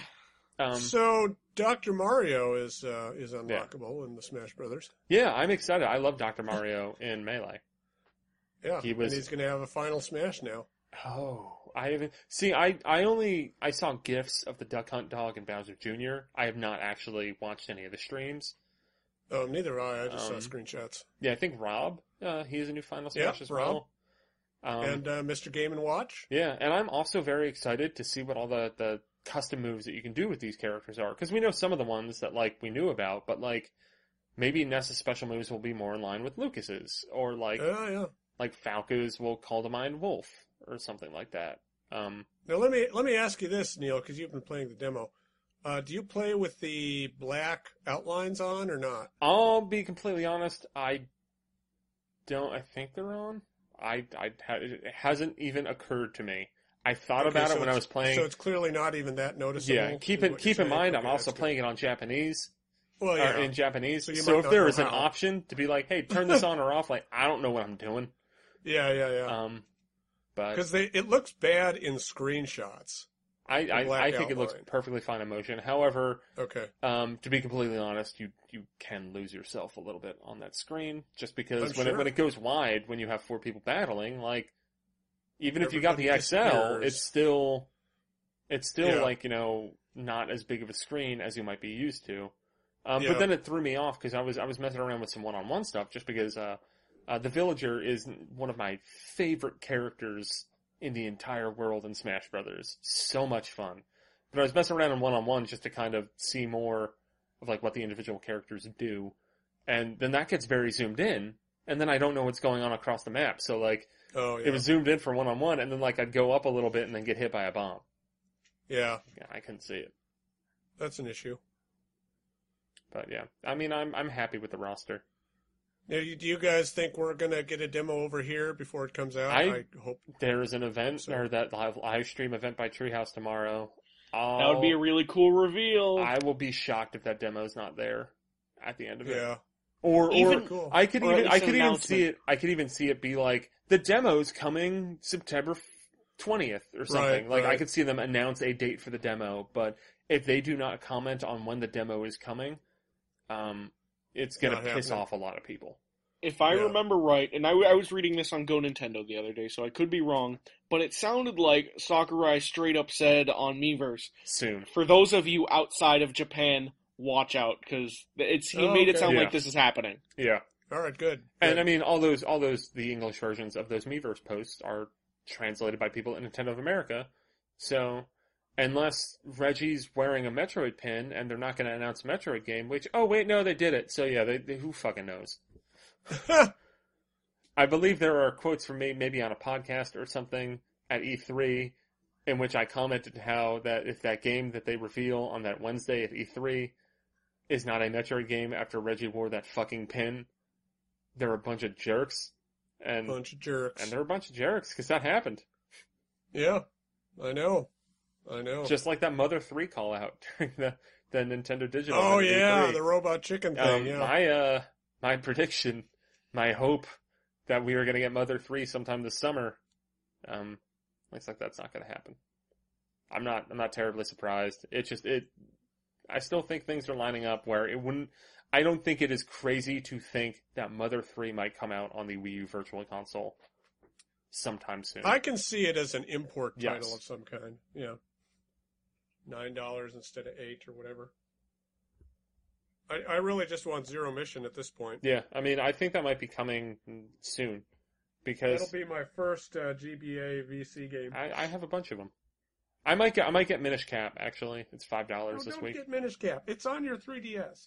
But but save states and like I can Yeah, pause alright, it and come true. back to where I was and stuff Yeah, like you're that. right. You're right. Why the fuck is Dark Pit in the game? I don't know I don't even because well, because we- I was we- reading a little bit. He bit. was already teased in that little yeah, anime it doesn't seem like he's showed. really any different. He's a clone. He's like Fox Yeah. and Wolf. Well, I guess no, it's more like Fox. I don't know why he's not just a color swap. Yeah, It's more like Cole and Evil Cole from Yeah, PlayStation. I know, it exactly really is. right. It really exactly is. right. like that's the thing. Is like when I heard when I heard the leak about Dark, Dark Pit, I was like, oh, that's not too crazy. I wonder how they're going to differ him up. And it seems like the way that they differed him up is they didn't. it's just Sakurai uh, Yeah, kind of giving himself more characters than that franchise probably deserves. yeah. There's three Kid Icarus characters and no ice climbers. You know, I'm speaking of uh, Sony All Stars Battle Royale Smash. I uh, I made a comment on Twitter because I have both versions of that game. I have it on PS3 and Well, it's uh, Vita 'cause it's PlayStation cross-buy. Plus. If you weren't a crazy And- person, you'd have it for free. um, I am going to get PS Plus now that I have a bigger PS3 though. Maybe ask maybe ask for it for my birthday. Um, but I was I was mentioning like the reason that the reason that game feels so soulless is because Sony's characters just aren't that fantastic. And as evidence, I said they have Cole and Evil Cole as separate characters. They couldn't fill a roster. They needed both versions of Cole. What do you mean? Raiden, New Dante, and New Big Daddy are my favorite PlayStation characters. Yeah. And the yeah, the Big Daddy. yeah, it- it's actually New Raiden, New Big Daddy, and New Dante. Yeah, it is. You're right. It's you know what? Raiden is so fucking overpowered in that game. I love it. You piece Like of it just shit. feels so Bullseye! You piece of shit. that was a fun PAX East. I, I mollywopped the shit out of half of the people who came to PAX East using Raiden. Nice. But you're, you're right, that game isn't very good. I, I dropped like four hours in the Vita version, and I don't regret it, but You're not getting those four hours back. I'll be honest. you tried. I regret I regret getting that game for sales tax off of a twenty dollar gift card to GameStop. Um, because I got it, there was a sale where the Vita version was twenty bucks, and I had a twenty dollar gift card to get the to GameStop. And I figured, oh, I'll you use had it. to pay sales tax. Yeah, like a so I had to pay sales tax for it, and I got the game, and I'm like, oh, this is bad. Then I sold it, and I made money on it, and I still regret getting it. I got uh, it was on sale at Best Buy for like five bucks one day. It was uh, uh, just for one day, and, and I got it on PS3, and it came with cross buy. And I've put more into the video game than the PS3 game. I But it's barely still touched so it. on fucking PS3. bad. I mean, I, I downloaded the, the PlayStation Plus version, so it's there if I ever want to torture myself. But now that there is a new Smash Brothers game on Yeah, the way the on point? systems that are active, like, like man, playing that demo, like the demo's only got five characters in one stage. I've put like four hours into the demo. Oh, It's jeez, been like two days. that's awesome. I've just been I'm looking forward to it villager, myself. the villager, dude. Mega Man, Mega Man kind of sucks, but the villager's so Mega Man sucks. I don't like Mega Man. I do not like Mega Man in that game at all. Oh. He's got he's got some powerful moves, but it's just like he's very stilted. I mean, it makes sense for the character, but Huh. the villager. How about the Fit Trainer? I can't wait for Villager. yeah, no, like like Alex get hyped. The villager's the real fucking deal. You can just be like it, it. The villager reminds me a lot of Wario, and I actually uh, we have a feature going up um, for the people who have the Japanese version. We're just going to kind of write our, our running thoughts on the game. Uh, a Smash Diary is what it's going to be called. I'm actually working on a piece about how much I love the villager, and uh, the villager reminds me a lot of Wario, and I like playing as Wario just to troll the shit out of people. And that's why I'm going to play as the villager. Except for the more I play as the villager, the more I just think it's like it might be my favorite character in the game. Period. um, because one, uh, the side smash, um, you drop a bowling ball, which like it has really bad range, but if you hit someone with that on an edge, like they're fucked. Your side B is you fucking hop on a gyroid and go across the screen, and then it blows up when it hits someone. Um, your your neutral B special attack is like this pocket move, where like any item nearby you, you can just take. And I have I have caught Link's arrows and thrown them at him. I have caught another villager's tree, which I don't know if you guys have seen that move, where it's like the villager's down B is plants a sapling, uh, waters it, Yeah. and then has a Yeah. tree and can cut it down. So a villager cut down the tree, and I timed the the press of the B button to pocket it, and then I pocketed Wow. that, and then I hit B, and I threw it back at that villager. um, you can also like catch Pikachu's thunder. Oh wow. I, I think, and I have, I have heard not, I, I don't know if this is just people hoping. I think you might be able to catch some final smashes as well. Oh my and I god. think that when you throw it back at people, it, it, the damage is increased. Oh jeez. Um, So I, I don't want to stop you here, but I have to pee really bad. yeah, it's probably, we should probably end this. Um, Yeah. Mario and Link also seem a lot better. I think Pikachu got nerfed. Um, but Oh Pikachu, really? I love Pikachu. but Pikachu also got nerfed in Brawl, so I'm not, maybe he's just the Yeah. same as he was in Brawl. Could But. Mario and Link, I actually might play as them. I've never really enjoyed playing as them. I've always wanted to like Link, but now I like him. Toon more. Link's better. Yeah. Yeah. In general, yes. All right. Well, I think that's it. Uh, happy Yep. happy 150th uh, to Happy everybody. Yeah. 150. Thanks for listening, guys. Um, if if you're if you're listening to the show, uh, we wouldn't be here without you. Um, That's true. if if I looked at the download numbers and was like, oh wow, five people, that's it. There's probably just people on the show.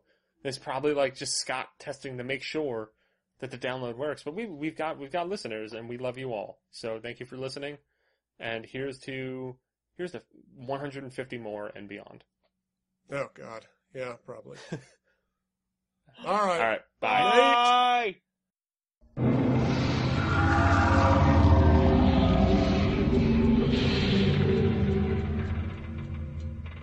Whoa, wait, you guys heard that, right? I like that groaning sound. That uh, that babbling voice. It's babbly. Yeah, hello? Anyone out there? We don't know what's happening. God, are we going to be stuck like this for all eternity? My wife gets home in an hour.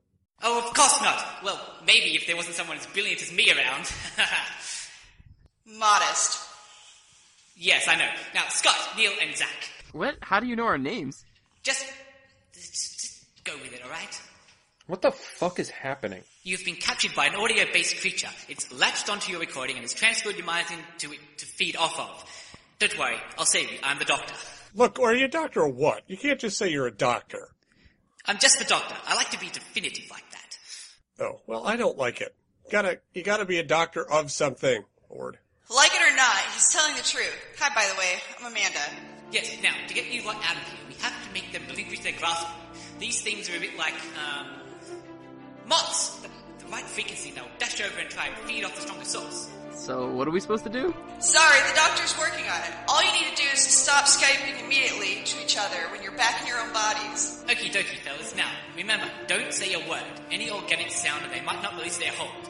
I am going to broadcast my sound and that will hopefully be able to catch and contain these things. Amanda, ready? Yes. Three, two, Hey, hey, hey! one.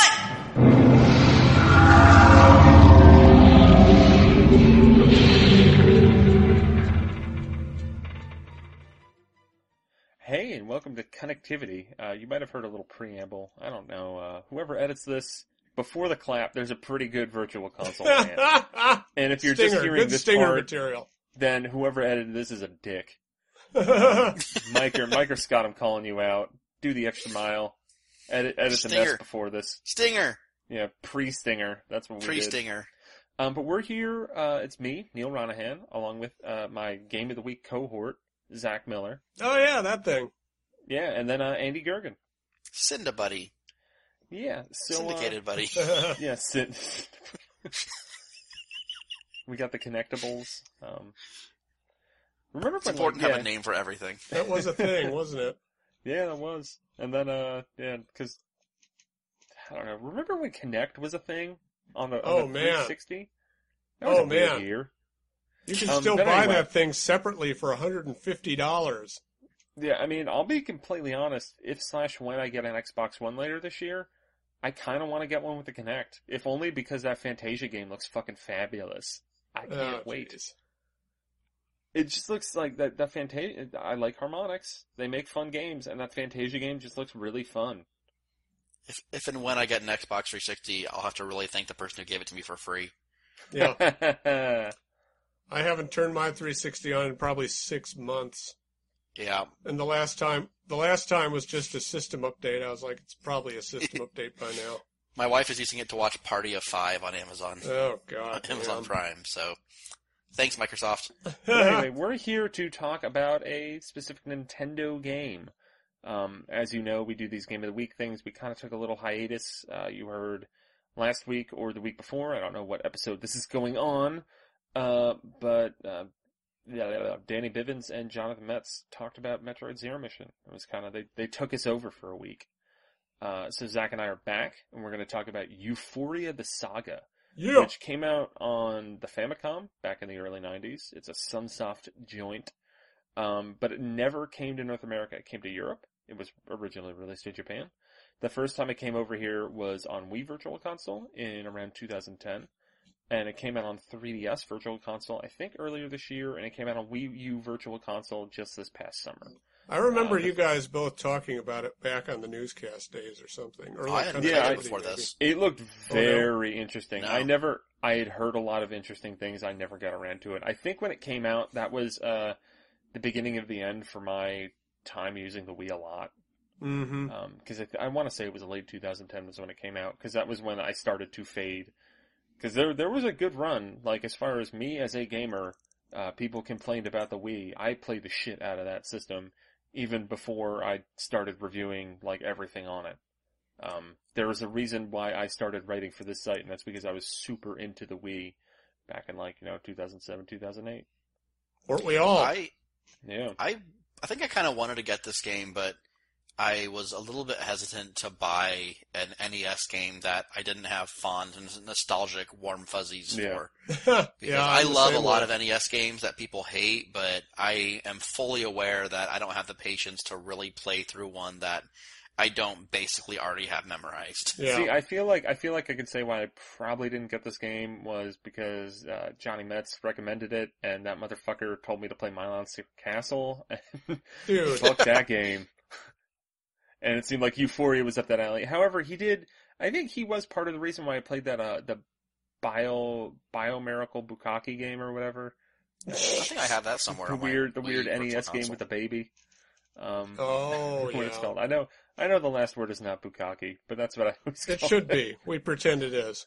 It's, I think it's like Biomiracle Bokuda or something. I don't know. It probably Something means like like, Biomiracle Baby, um, which makes me saying Bukaki way worse. Um, but anyway, Ufouria the Saga was a Sunsoft game that was called uh, Heberiki or something. Uh, I'm not looking this up. This is just for memory, and I'm probably not saying the name right. That's what it was originally called, and it had like a, a pretty, pretty uh, overturned localization. Um, yeah, I mean, they the changed original, a lot of it. Yeah, uh, the original Japanese version, I believe the main character is just supposed to be a drunk, and not like the weird Iceman looking thing that he is. Bop Louie. Bop Louie. Yep, Bop Louie is the main character. You have Freon Leon, Shades, and I'm totally blanking on the Gil. thing. Gil, yeah, the Gil, the little thing that can he can walk underwater. It's pretty It's cool. like a frog. I frog with Um, its eye stalk.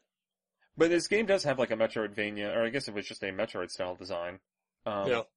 Where you start off, you're just pl- plopped right in the middle of nowhere, controlling one character, and you have to start to wander around and save your other friends, find power ups, and eventually gather multiple of one item so that way you can unlock the area to go fight the final boss. And Which I've I not done. I really enjoyed this game just because of how weird it was. There's a lot of things about it that I just kind of dated design, and actually you can see a lot of what I'm saying right now in a more focused way because I wrote a review of it uh, that's up on the site.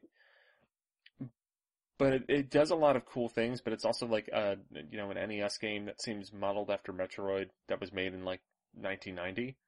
So Yeah. it still has a lot of the same issues as that that the map is a piece of shit. And it's also that like they at first you don't have a map, then you get the map, but you just see the map, you have no idea where you are, and then later in the game you find the You- ability to you get a find where the hell compass. you are. Yeah. Which I can see the logic behind that, but playing it now, like I was just I was ready to throw the gamepad out the window because I'm like I'm looking at this map, I'm like, where am I? I don't know where I am. And then I got the other unlock and I'm like, really game? Well, even when you get the compass, though, it's still kind of hard to use the map to figure out how to get around. Like, yeah. it gives you a vague idea of what part of the world you're in, but And- using and it it to find tells you, your like- way around is pretty useless. And the Yeah. gridding is very arbitrary. Yep. It really is. That's kind of what I'm getting at, I guess. And it's, I mean, it does give you, you like, this is where you need to go, even if it's a pain to get there. It almost, in a way, reminds me of the map in Ba- Batman Arkham Origins Blackgate, in that, like, you Uh. kind of see what they were going for, but it just didn't work. It's But- it's ultimately just not helpful at all. Yeah, but Ufouria has the benefit of the doubt because it came out, I don't know, 22 plus years before Batman Arkham Origins Blackgate. I'm sure. I'm sure the developers over at uh oh what's it called the studio that made that Bla- uh, Armature. armature, yeah. yeah, I'm sure they. I'm sure they would cite Ufouria as a direct influence I'm sure.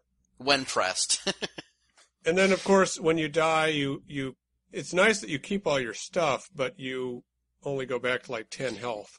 You, you know, it's funny. I, I complained on Twitter that uh, I, I, com- I complained on Twitter that I really hated the fact that when you die, you go back to the same central starting location, and I, do- I put up with that for like a good hour and a half before I quit for the night, and then bitched about it on Twitter. and then both of you guys safe were like, "Just use safe states," and Yep. you know, it had never it had never occurred Yeah. to me Well, that well, I could I- do that. I'll get to that stubborn part because now that I know, especially with Wii U and 3DS Virtual Console games, where I know that I can use save states, but I'm like, you know what? I'm just going to use a save state there and then see how far I can go. Yeah, true. Yeah, And then I'll die and be like, why didn't I have a save state sooner? Yeah, I'd Because have- I, still- just mean, forget. I- I, just forget about them. yeah, I think a lot of people kind of do that where they don't. They, I mean, they want to retain a little purity. Like I just more like doing it for like punitive stuff, where Yeah. it would be like you know a, a game with shitty checkpoints. I'll do like, it for a like boss Ninja fight. Gaiden in that last part. I did it for a boss fight in, in Ufouria just recently, and I I had to restart it a couple of times, and I'm not particularly bothered by it. It's it's it's a game that you know makes you trek over half of the map to get back to where you were, and also the amount of health that you lose when you die and restart is pretty substantial. Yeah, so- I mean, I usually spend a lot of time just Farming getting health, health. my, yeah. getting my health back up. But then that's also something that I would do in Metroid. So Yeah. it seems to make sense.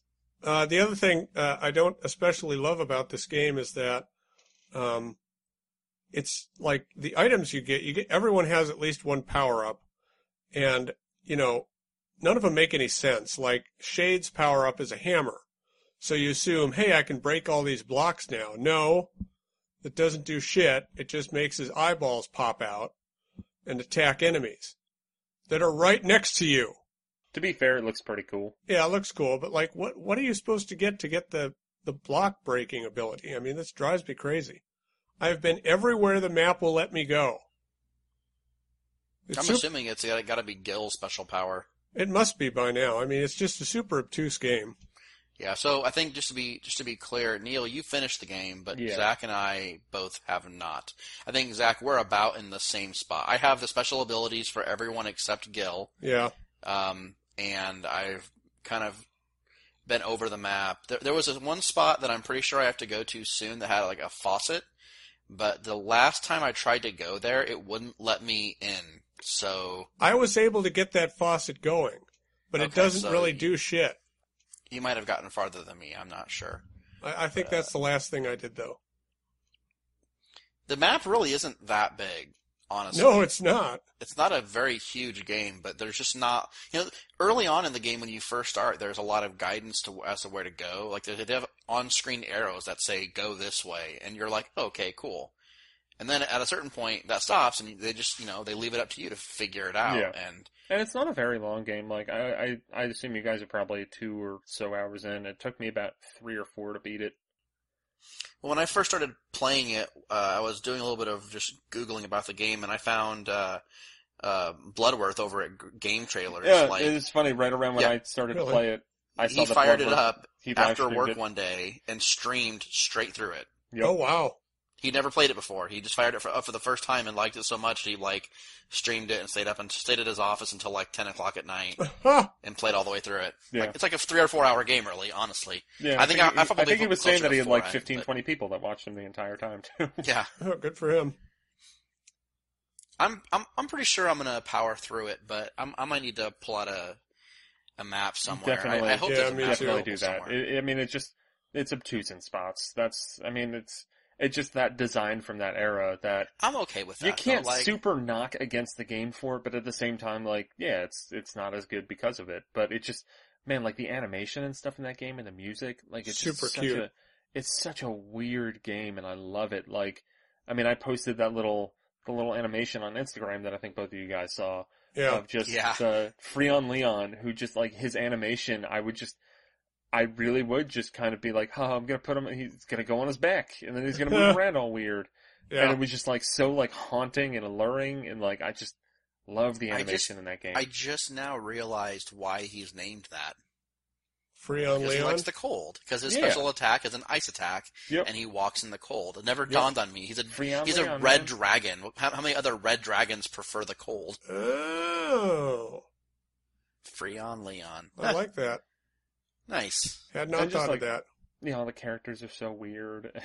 It's such a delightfully and like bizarre that, the experience. bosses are just like these weird big-headed things with big dumb smiles, like, but then they just look sad sometimes. The bosses remind me of a character from the Bonk games. actually. Yeah. You mean Bonk himself, maybe? Well, uh, or all of his. The bosses are kind of similar to Bonk. They're all just giant sprites that look like. Oh, they're just weird. I like it when all- I like it when you come to one of your friends when you rescue a friend. You say, you know, uh, Shade, I need your help. My name is Freon Leon. Your your name is Shade. We need you to help us. Yep. And he's like, screw you. I'm going to kill you. And you're like, no, don't make me hurt you. Maybe that's why I'm thinking of Bonk too, because it's the same. It's the same way in Bonk. All of the bosses are your friends, and then at the end, after you defeat Oh. them, after you jump on their head ten or fifteen times, you're like, you have this same conversation of, "Oh, sorry about attacking you just now. I guess we're best friends." Like I, I'm, a, I've played Metroid probably ten or twenty times in my life, all the way through. I've played The Legend of Zelda. Like I've played all of these obtuse, mapless NES games in my life, but the difference is when I learned how to play those games, I had the little black book, the the official strategy guide when I was a kid, and those things had full color maps of every level in the game.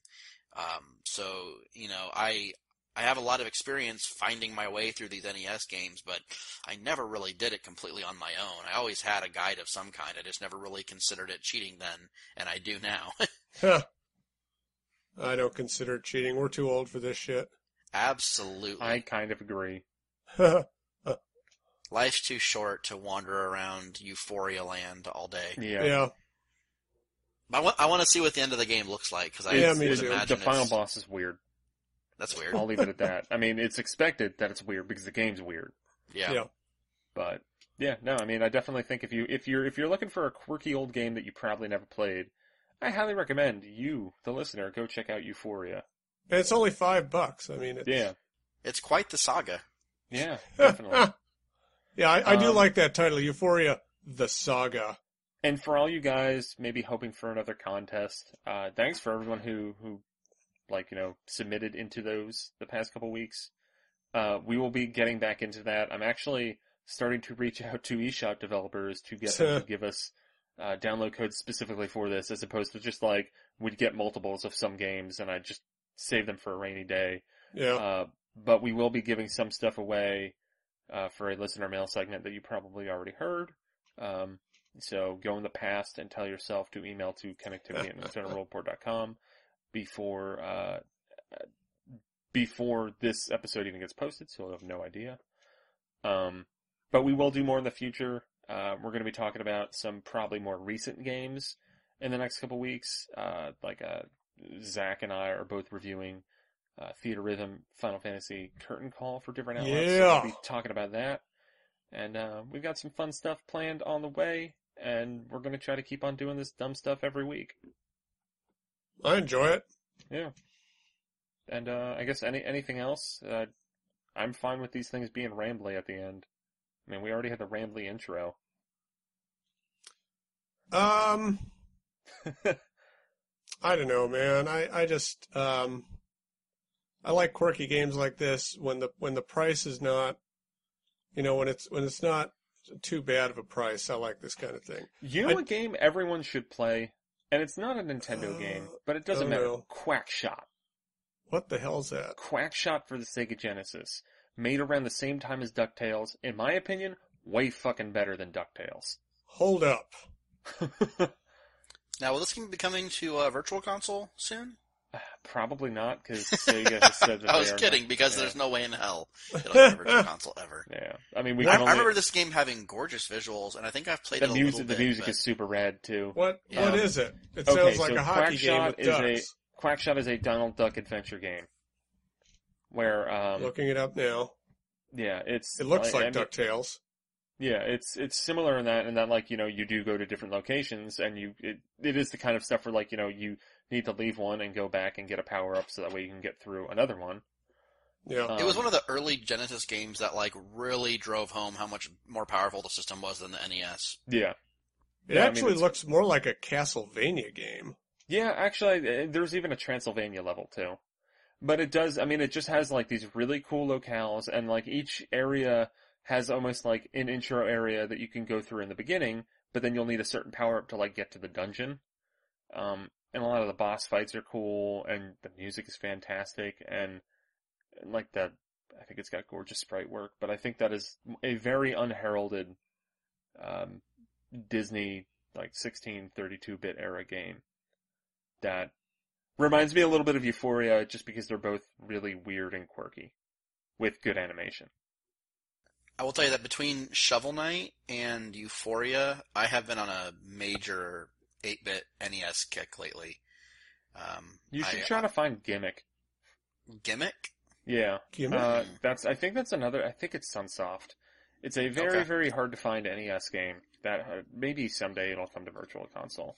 But it is, Well- it is heralded as like oh one of the best gosh, I've platformers. played this. It is heralded as one of the best platformers on the NES. Really? It's not. It's not. It's a little bit I'll- like a Kirby game, but much harder. Interesting. I will have to seek that out.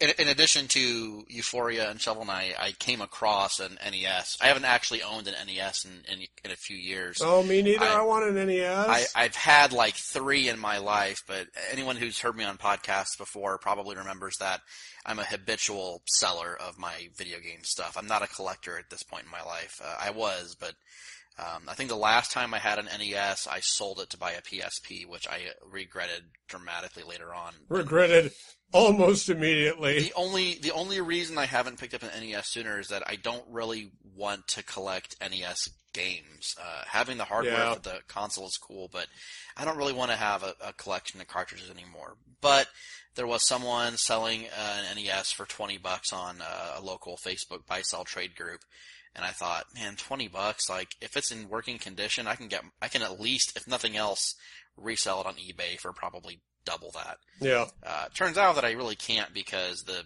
it was missing the uh, the top down door. Oh, uh, that's little, like, unfortunate. Yeah, the the dust covered door thing. Uh, I can buy another one, but I'm I'm fully expecting if I buy one off eBay, it'll be a cheapo that doesn't have the right color or something. But entertaining, or uh, much to my own amusement, I was able to fix it. I, I don't know if it had ever had a replacement uh, connector, but I was able to take it apart and uh, brush out the connector with um, rubbing alcohol, and I used some brass cleaner on the contacts on the actual motherboard. Maybe a, uh, a a wire brush. Uh, the toothbrush. Okay. Um, but I actually got the thing to work. I and I picked That's up a awesome. copy of Wizards and Warriors 2 to test it with. So Oh, now now I have that. nice. That's another game that I don't think ever made it to Virtual Console, did it? I've never heard of it. I that. don't think Iron I don't even think the first one did. Yeah. Did, I don't did you guys did you guys see that adorable video of a bunch of teenagers seeing an NES for the first time? I put it on Facebook. Oh, nice. Yeah. it's exactly Because it has you Arya Stark yeah. from Game of Thrones as a yeah, it guest does. star. Yeah. Yeah, that was She entertaining. looks she looks so much different as a normal person. They they they did some like factoid during the uh, video where they said that you know even though everyone blew in their NES cartridges, research has come out saying that it didn't really do anything. It was placebo effect. Oh yeah, I no, it actually damages. That's Yeah. not true. It it does help in the immediate term. It just ruins your cartridges for the Yeah. long term. Right. Pretty sure the the liquid just creates a better connection oh, more than anything else. If that's my understanding, but yeah, over time it obviously you know ruins things. But they didn't mention that, which I think is stupid because that's a far more interesting term than or fact than it didn't help at all. Right. That's true.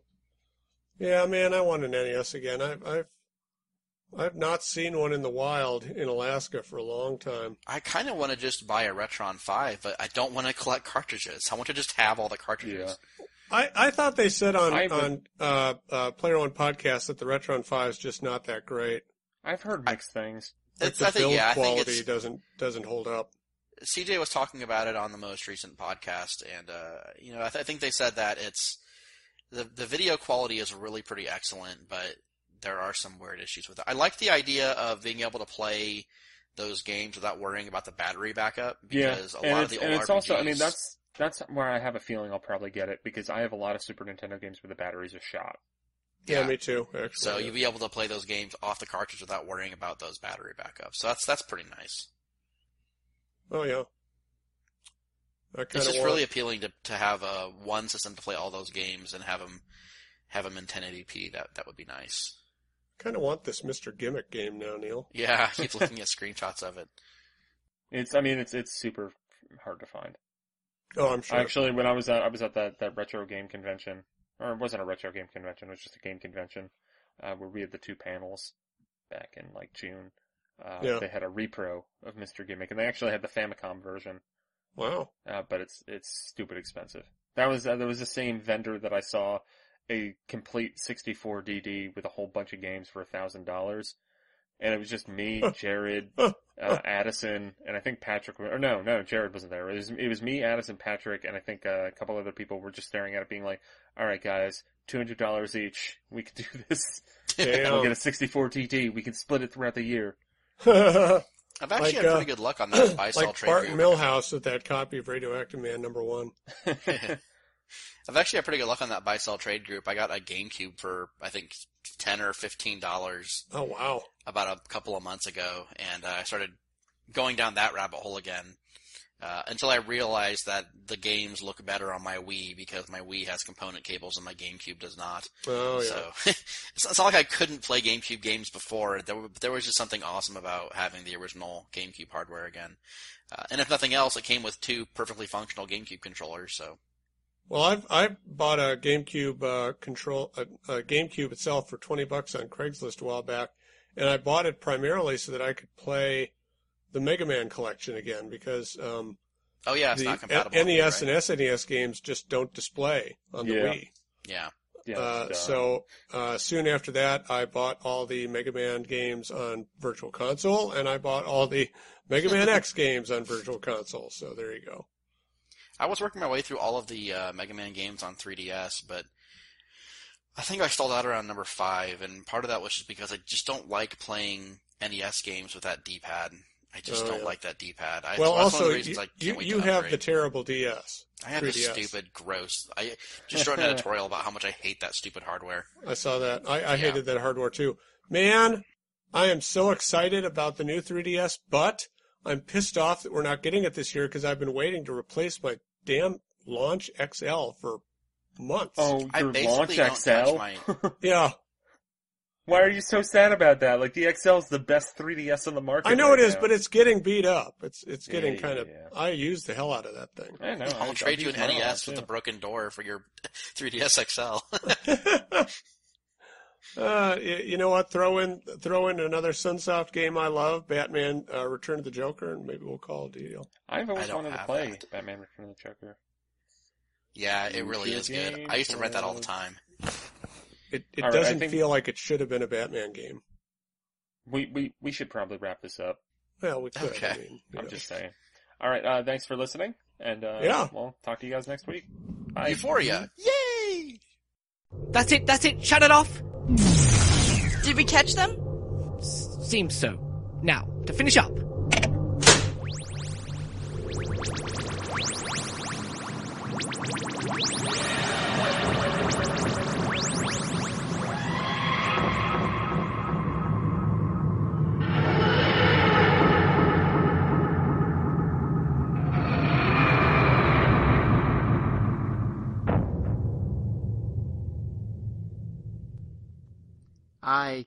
Can move. Oh, safe? And sound. You? It's you two. I take it you caught whatever that was? Yeah, we just finished releasing them into their own little bubble universe. They can do whatever they want now. Bubble. Oh, oh, okay. Ah, Scotty, Scott, Scott. I don't know where I was going with that. Doctor. Well, thanks for helping us. But, um, how did you know our names? Oh well, that's why I'm here. You see, we couldn't actually hear you guys while the event was taking place. We were both reacting to a recording. A recording? Right, like the one you just stopped? Oh, yeah, right. Okay. I'm going to need a copy of that to send back to my past self. Past self? What, you can travel in time? Yeah, basically. Alright, well, just give me a second. I'll make a copy. Done? Done. Wait, what's done? He kinda copied your computer hard drive into a s- screwdriver. Anyways, see ya. Hey, wait, wait, wait. My whole computer? Don't worry, we won't peek around the files too much. Wait, wait, hold on, hold on. You're from the future, right? Yes, 2040. Why? So, are we still doing connectivity in 2040? Well, yeah, I made sure you guys kept it going after I took over NWR. Wait, wait, what? Peace, bitches! Yeah.